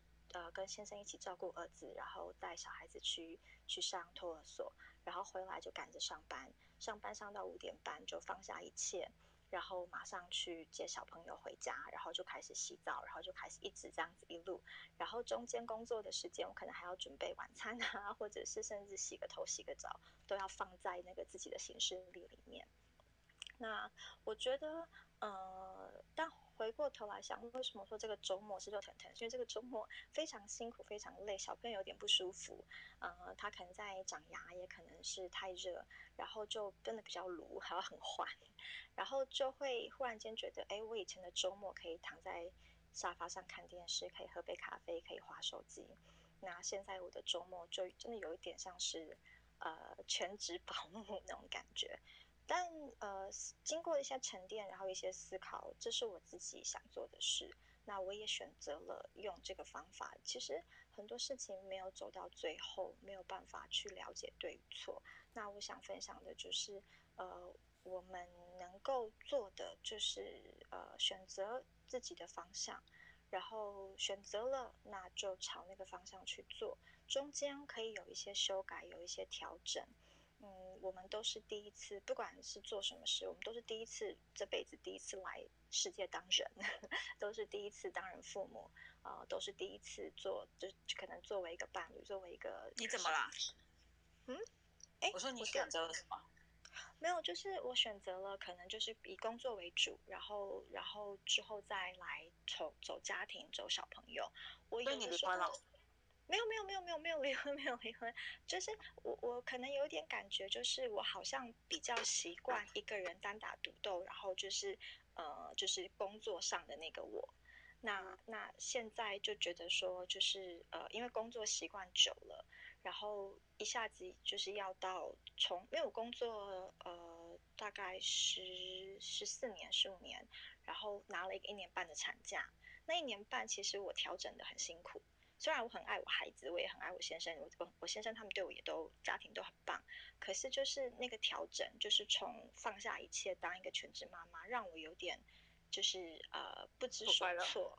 对，有点不知所措。然后，但我我也很算是幸运的是，我可以让小朋友去上就是幼儿园 daycare，那我就再回到工作上。可是，当我有一个小孩子之后，我的心思、我的整个想法都跟之前会不一样。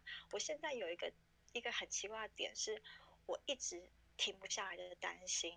我什么事情都在担心，小孩子他他闹他哭他吵，那我也会担心。他太安静，我又怕他在搞破坏。然后像他这两天长牙，我刚说那给他吃一些那种什么，就是长牙齿的一些药啊或什么的，我又会怕说会不会药吃多了他会肾脏不好。就题外话不好，也就是我的我就会觉得这是我工作上不用担心的担心。但我现在也是觉得，就是不管你做，我这周末发生什么事情，就小孩生病，然后对他就是很欢，然后很撸，然后我工作上东西又很多，所以就是我本来通就是会有点，我觉得有点就是顾忙不过来的感觉，然后就很不习惯工作上的东西一直一直没有做完。我觉得我是习惯把工作做完，然后然后就是周末就可以做我自己的事。那现在就会觉得我事情做不完，以前可以。加班把事情做完，然后就可以就是结束。可现在没有办法加班，我现在五点半时间一到，我就得要关电脑去接小孩下课。所以这个调整，那可能不是说负面，是我在想说，不管大家看到的，不管你是做什么选择，你是想要走进婚姻、走入家庭，或者是你要当全职妈妈，或是当职场妈妈，我都觉得，嗯，我们生来就是在学，然后嗯，不要给。自己太多的打分数，然后我觉得要要可以跟人家聊天求助，去问一些可能跟你在同温层的人，或者是比你有经验的人，然后跟他们去聊，跟他们去做一些改善。那像我就有一些妈妈群组朋友啊，可以聊。那职场上我就有发现，我觉得可以跟上司沟通一下，因为我其实有点担心，我工作表现的没有之前那么出色，我会有点就是心情不是太太太好太开心，对。那不过大概就是这个方向，谢谢。嗯，谢谢 Vivian 的分享。好，来，那我们就做最后收尾了。信怡，你有没有故事要跟大家讲？没有的话，我就收尾了。呃，可是我我会讲鬼故事，你们要听吗？什么鬼故事？你跟这主题有关吗？呃，这就是我人生发生的事情。跟这主题有没有关系啦？呃，我觉得是有关系的，就是我怎么突破这个问题。好好好，那讲了讲了。啊，好。对。对，我其实是在商场有点吵，我看一下有没有比较安静的地方。就是这样，我听得清楚吗？可以可以，请说。你又断掉了。Hello。你在台北吗？还是你在其他城市？我我在杜拜这边。理解理解，那你有方便讲吗？不方便，我们 another time 没关系。呃，好，我尽快把它讲一下好了。好，就是有听到好，好，就是我大概在十三岁，断掉又断掉了。杜拜的搜寻不好。对，这搜寻不好吗？你再讲一次看看，最后一次我们试试看。好，最后一次我们试一下。好，就是在十三岁以前是一个很开朗活泼的小孩，这样有听到吗？可以，可以哈。但是呢，十三岁的时候，我突然可以看到有灰色的那种空气，然后我我觉得不太对。后，但那时候我的情绪就开始变化，变得很常常会掉眼泪什么，我就我就拿觉得怪怪的，但我说不出来。但是那在我十六岁的时候就发生事情，也就是说那时候我刚考上第一志愿。考上高中，因为成绩蛮好的，然后可是我晚上突然睡不着觉，然后我那时候就有预感，这是一个很大的、很大的事情发生在我身上，可是我不知道是什么事情。后来，后来就是越来越严重，我整个晚上都不能睡，然后甚至我会一直哭，一直哭。那我请我妈带我去看精神科医生都没有用。那真正的关键其实是我真的卡到了不干净的东西。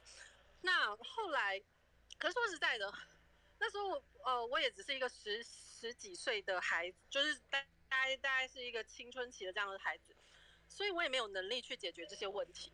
那我后来就是真的没有办法继续我的学业了，因为我没有办法睡觉，所以呃，我呃在学校的这些需要理解这些课程的成绩就非常差，那我就没有办法顺利的升升学，所以我整整有六年的时间我是。白天都日夜颠倒睡，一直在家里面，然后没有办法去出外学学习、出外赚钱，什么都不行。那一直到了我二十一岁的时候，我妈那时候已经是癌症，呃，快要走掉了。然后她是在我不能睡觉的第二年发现癌症的。然后我妈其实是一个非常非常疼我的人，因为她是一个家庭主妇，然后她。她没有想过，就是她，就是因为她跟我的感情非常好，所以她看到我变这样，她非常的心痛。就是她也，呃，他也跟我说，他明明就知道他的孩子出事了，可是他不知道怎么去找找高人这样来帮忙。那这整个地方是我那时候没有办法表达出我对我妈的在意，就是说他他他就跟我说，我大走了，然后你都没有一点感觉吗？那我那时候是真的被卡卡音卡到，是一句话都说不出来，还是整个是像行尸走肉这样，是真的不是我没有感觉，是我根本就是失魂落魄的这种状态。可是我妈说的每一字每一句我都听得很清楚，我那时候的自我意识就变成一种，就是只剩下这样子。那她那时候跟我说，妈妈走了之后，还会在在天之灵照，就是保佑你这样子。然后我那时候就。就是，其实我也不知道怎么办，因为我对我的人生跟前途也都是非常的茫然这样子。甚至我妈走之后，大概我二十二十几吧，就是是二十四三四岁，我才回到学校夜校念书。那也是因为有神的帮忙。我那时候我妈走完一年之后，我就是信主了，因为我堂姐是基督徒，她就看着我，就是因为我的眼神就是非常的痛苦，然后她就跟我说，主耶稣会救你。那果然就是神来了之后，他马上就希望我赶快去把夜校补起来，然后他希望带我走向一个比较就是能够学习的这样的人生。他不希望我没有学习，然后所以没没有办法在这个社会有一个就是看到一个前途这样子。那我也知道这是神的安排，但是我知道我的环境非常的艰难，因为我爸他就是非常的就是看不起我那那时候的状态，然后他也认为是。我带带坏了是他的运气，或者是家里的运气。那那时候呢，我其实说实在的会因为被卡到，然后我就一直跟我爸妈吵架，一直跟我爸妈吵架，然后甚至骂骂我妈，然后我都不知道为什么，就是感觉一个声音就是一直催促我说你去骂你妈，你去骂你妈。然后我那时候其实是完全无法抵抗那种从黑暗来的力量的。那我其实并不想要这样子，可是我爸跟就是我的家人，就是把它当成是我的行为表现。我觉得我爸其实并不并不会不清楚这个问题点到底是什么，因为他有去问过，他说是因为呃有一部分的原因，不能说全部的原因，但是有一部分原因是家里有这个他们之前拿掉的我的一个妹妹，好像是一个往生的那样子的，大概小我七岁吧，一个呃这样子的一个阴灵在缠着我。那其实这也只是问题之一而已。其实他那时候是我的身体的体质已经变成这样，然后他也非非常容易的就上来，就是缠着我。我可以感觉到这个妹妹的痛苦。那我在经过十年之后，我终于把她送去投胎，送走了。那说实在，其实这非常为难我，因为我那时候已经成为基督徒了，然后我还要跑我妹妹的事情，然后我还是得帮她把这个事情啊、法会都帮她做一下，帮。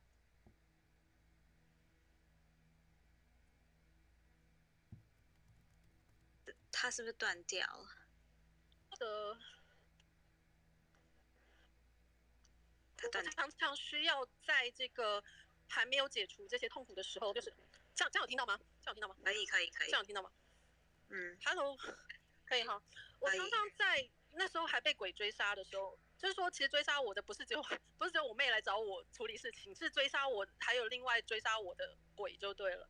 我常常在被追杀的时候，晚上没有办法睡之外，我还得用我的身体去撞墙壁，我还得希望这样他们可以走，他们可以可以出去，这样。嗯，那这这其实让我的人生整个变得没有什么没有什么前途或希望，非常的暗淡。我都我真的不知道我这一世能不能解决这个问题，或者能不能得到这些呃灵魂量。现在还有，是可能我前一世。了哪里对不起他们了，但是后来就是很，我觉得是现在那个那个最大的那一个就是最，我的已经走，已经跟他化解了。那那时候化解的时候，那个那个师姐他们是一个行善团，那我就是很积极的行动，就去找各种的帮助，结果我就找到那个行善团。那时候他一看到我就说：“你是不是说之前有有人？”说你身上带什么动物灵什么什么什么？不是，我告诉你，他其实有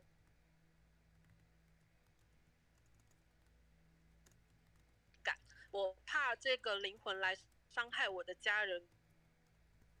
好，的小孩，我完全一点都不想。信以你的然后后来真的那时候，这这就是真的这么绝望，所以我可以这样可以吗？这样可以吗？信以我们做，等下。你等下，我先把你麦克风关掉，你听我一下，你你做一个总结好了，因为你的我们很想听你的故事，然后我也觉得很精彩，也很谢谢你愿意分享出来。那你做个总结，因为你的讯号真的断断续续，所以我们听的也蛮吃力的。好，你再开麦，帮你开，可以吗？你自己开可以吗？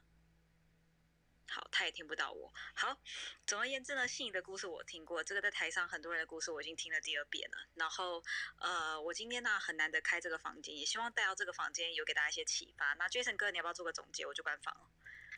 哦，我今天你真的，我今天也要谢谢你啊，给我上了这么大一堂课。我今天从从了非洲全世界绕了一圈回来，我觉得是这样。你知道这个房间为什么我三个月不敢开？我之前开了十次。每一次哭的稀里哗啦，真的，吓死了，真的。今天真的，我我不知道你有开过这个这这种课哎。有啊，有这房间啊。房啊，这种房啊，不是这种。对啊，怎么会？对，就是其实每都有每人故事。到现在台下还有可能你不敢上来讲的，你小时候被性侵、被强奸、被暴力对待的，或是二婚三婚，然后被讨债，或者是被外遇的，男生女生都可以。我下次开这个房间也希望可能听到更多故事，因为我觉得生活可以是很甜，也可以是很苦，但是不能没味。然后你可以胜利，你也可以失败，但是你要尝试，要屈服，好不好？不要屈服。然后我真的觉得，不管幸跟不幸都是福，幸跟不幸都是福，或者每一天，就我刚。刚刚讲的，你会觉得说我没有鞋子可以穿，很痛苦啊，在台湾好痛苦，经济不好，钱薪水很少，可是有人没有脚呢，所以要懂得知足。好好好，我现在帮那个 Jason 哥铺陈一下，他呢是一个上市公司的老板，然后被我们吓到这样吃手指。来来来，我帮你铺陈完，Jason 哥你说完之后我就关房了。吓到吃手手。不会啦，今天还是全，因为真还是那一句话，世界真的很大，真的、世界真的很大。我们希望这次能够疫情赶快过去，我们真的可以去看这个美丽的世界。这样，嗯，OK。如果你在这个房间听到哪一个人他的故事影响到你，inspire 有一个 inspire，你就写信给他，IG 给他都没有问题。我觉得主动出击，因为人跟人你真的不知道下一次见面或是什么时候，而且你也不知道你能不能见到面。我今年呢、我在美国的高中同学啊，他大概呃一月的时候，他突然回来台北，然后我就跟他说，哎、so 我们 meet up，然后一开始我没有很积极联系他，因为我觉得是 COVID refugee，反正你应该是就是要挡那个就是躲 COVID nineteen，反正怀疑这两年都回来了嘛。然后呢，后来我就看到他一个即时动态，他在 PO 他在医院，那我说你是 medical check up，好险我有问，他跟我说他。呃，she got I got cancer，然后我就说什么？你你得什么癌？他说一个女生最不想得的癌。那我想说应该是卵巢癌或者是乳癌吧。然后他就我就说哦，那 it's not a big deal。我觉得现在 chemo 就是化疗应该都很快。他跟我说他得的是鼻咽癌。那他在呃一月中开始化疗，然后我刚好有跟他见过最后一次面，他是整个戴着口罩，他不敢让我看到他的脖子跟下巴那一块，因为他觉得他已经颜面伤残了。可这个人在高中跟我很好，因为我读犹太人学校，所以其实我们是很少数的华人朋友。那总而言之呢，他在化疗的时候，他就跟我，我们就在聊说，你以后回去纽约你要怎么办啊？然后他就说啊，父母很支持他，经济能力还不错，那就是他就是化疗完可以在亚洲待久一点，然后旅游一点。然后我们还想说，未来我们要一起去，比如说去杜拜啊，去哪里去哪里玩等等的。结果呃，就是在三月底，他化疗第七次他就走了。那这个对我来说有有蛮大打击。那个时候我其实还在开 club，所以我开了很多这个房间，就我觉得天哪，身上都是毒，也是听没听别人的毒。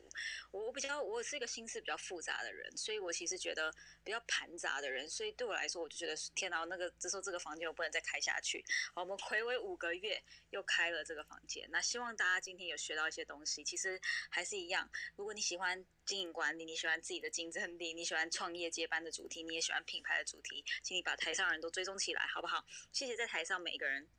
陪我们到这么晚，然后愿意出来分享故事的人，我相信在台下你还有类似的故事，你可能今天不敢讲，但是我希望你今天下次我们在开房的时候能够把它讲完。哎，信怡，你现在听得到吗？好，没关系，他进进出出杜拜的搜讯真的不好了，我我我可以，我可以。那你要不要做个总结？现在现在你们可以听到吗？听得到，你做个总结我刚刚讲。到一半，可以。好，我做个总结，就是我们我我从来没有想到，嗯，啊，我知道，好，就是就是因为我觉得我能够解决这个问题，是因为我真的很积极，我真的不希望我的人生就被一个这样子的事情，就是一个这样前世的问题毁掉。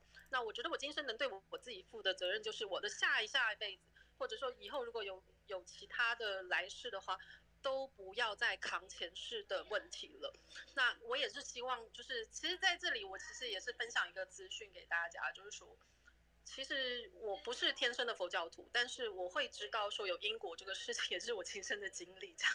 所以其实其实事实上，我们我真的是希望就是能够做到一个警示的意义，然后再来就是说，我也期盼就是。呃，像我当时我就立了，我就跟他好好的沟通，我就请跟他说，我知道你这样很痛苦，我知道你这样恨我，你也很受苦，所以我真的希望你不要再受苦。其实我是发了一个善善愿，我希望他可以不要受苦。然后我再来，另外我就呃答应他，我每个月捐呃捐钱给家福的小孩。然后再来，另外我就答应我自己，我以后要跟走跟放生有关的事情，不论是什么样的形式，那。不论是对动物还是对人，那其实我就是因为这个事情，然后我就是做了一些调整，然后让我自己比较能够沉静下来，知道说我应该要怎么去应对这样子恨我的呃灵魂，然后然后呃希望我过不好的这样子的一个环境，所以我后来就是做了这些调整，他终于肯放手。我我跟你们说，这真的是我一辈子都不想碰到的事情，我也不希望我的来世或其他人都碰到。所以其实我在这边就提醒大家，就是有一个善念是非常重要的，尤其在你的人生当中，不论做了什么事情，它都是有后果的。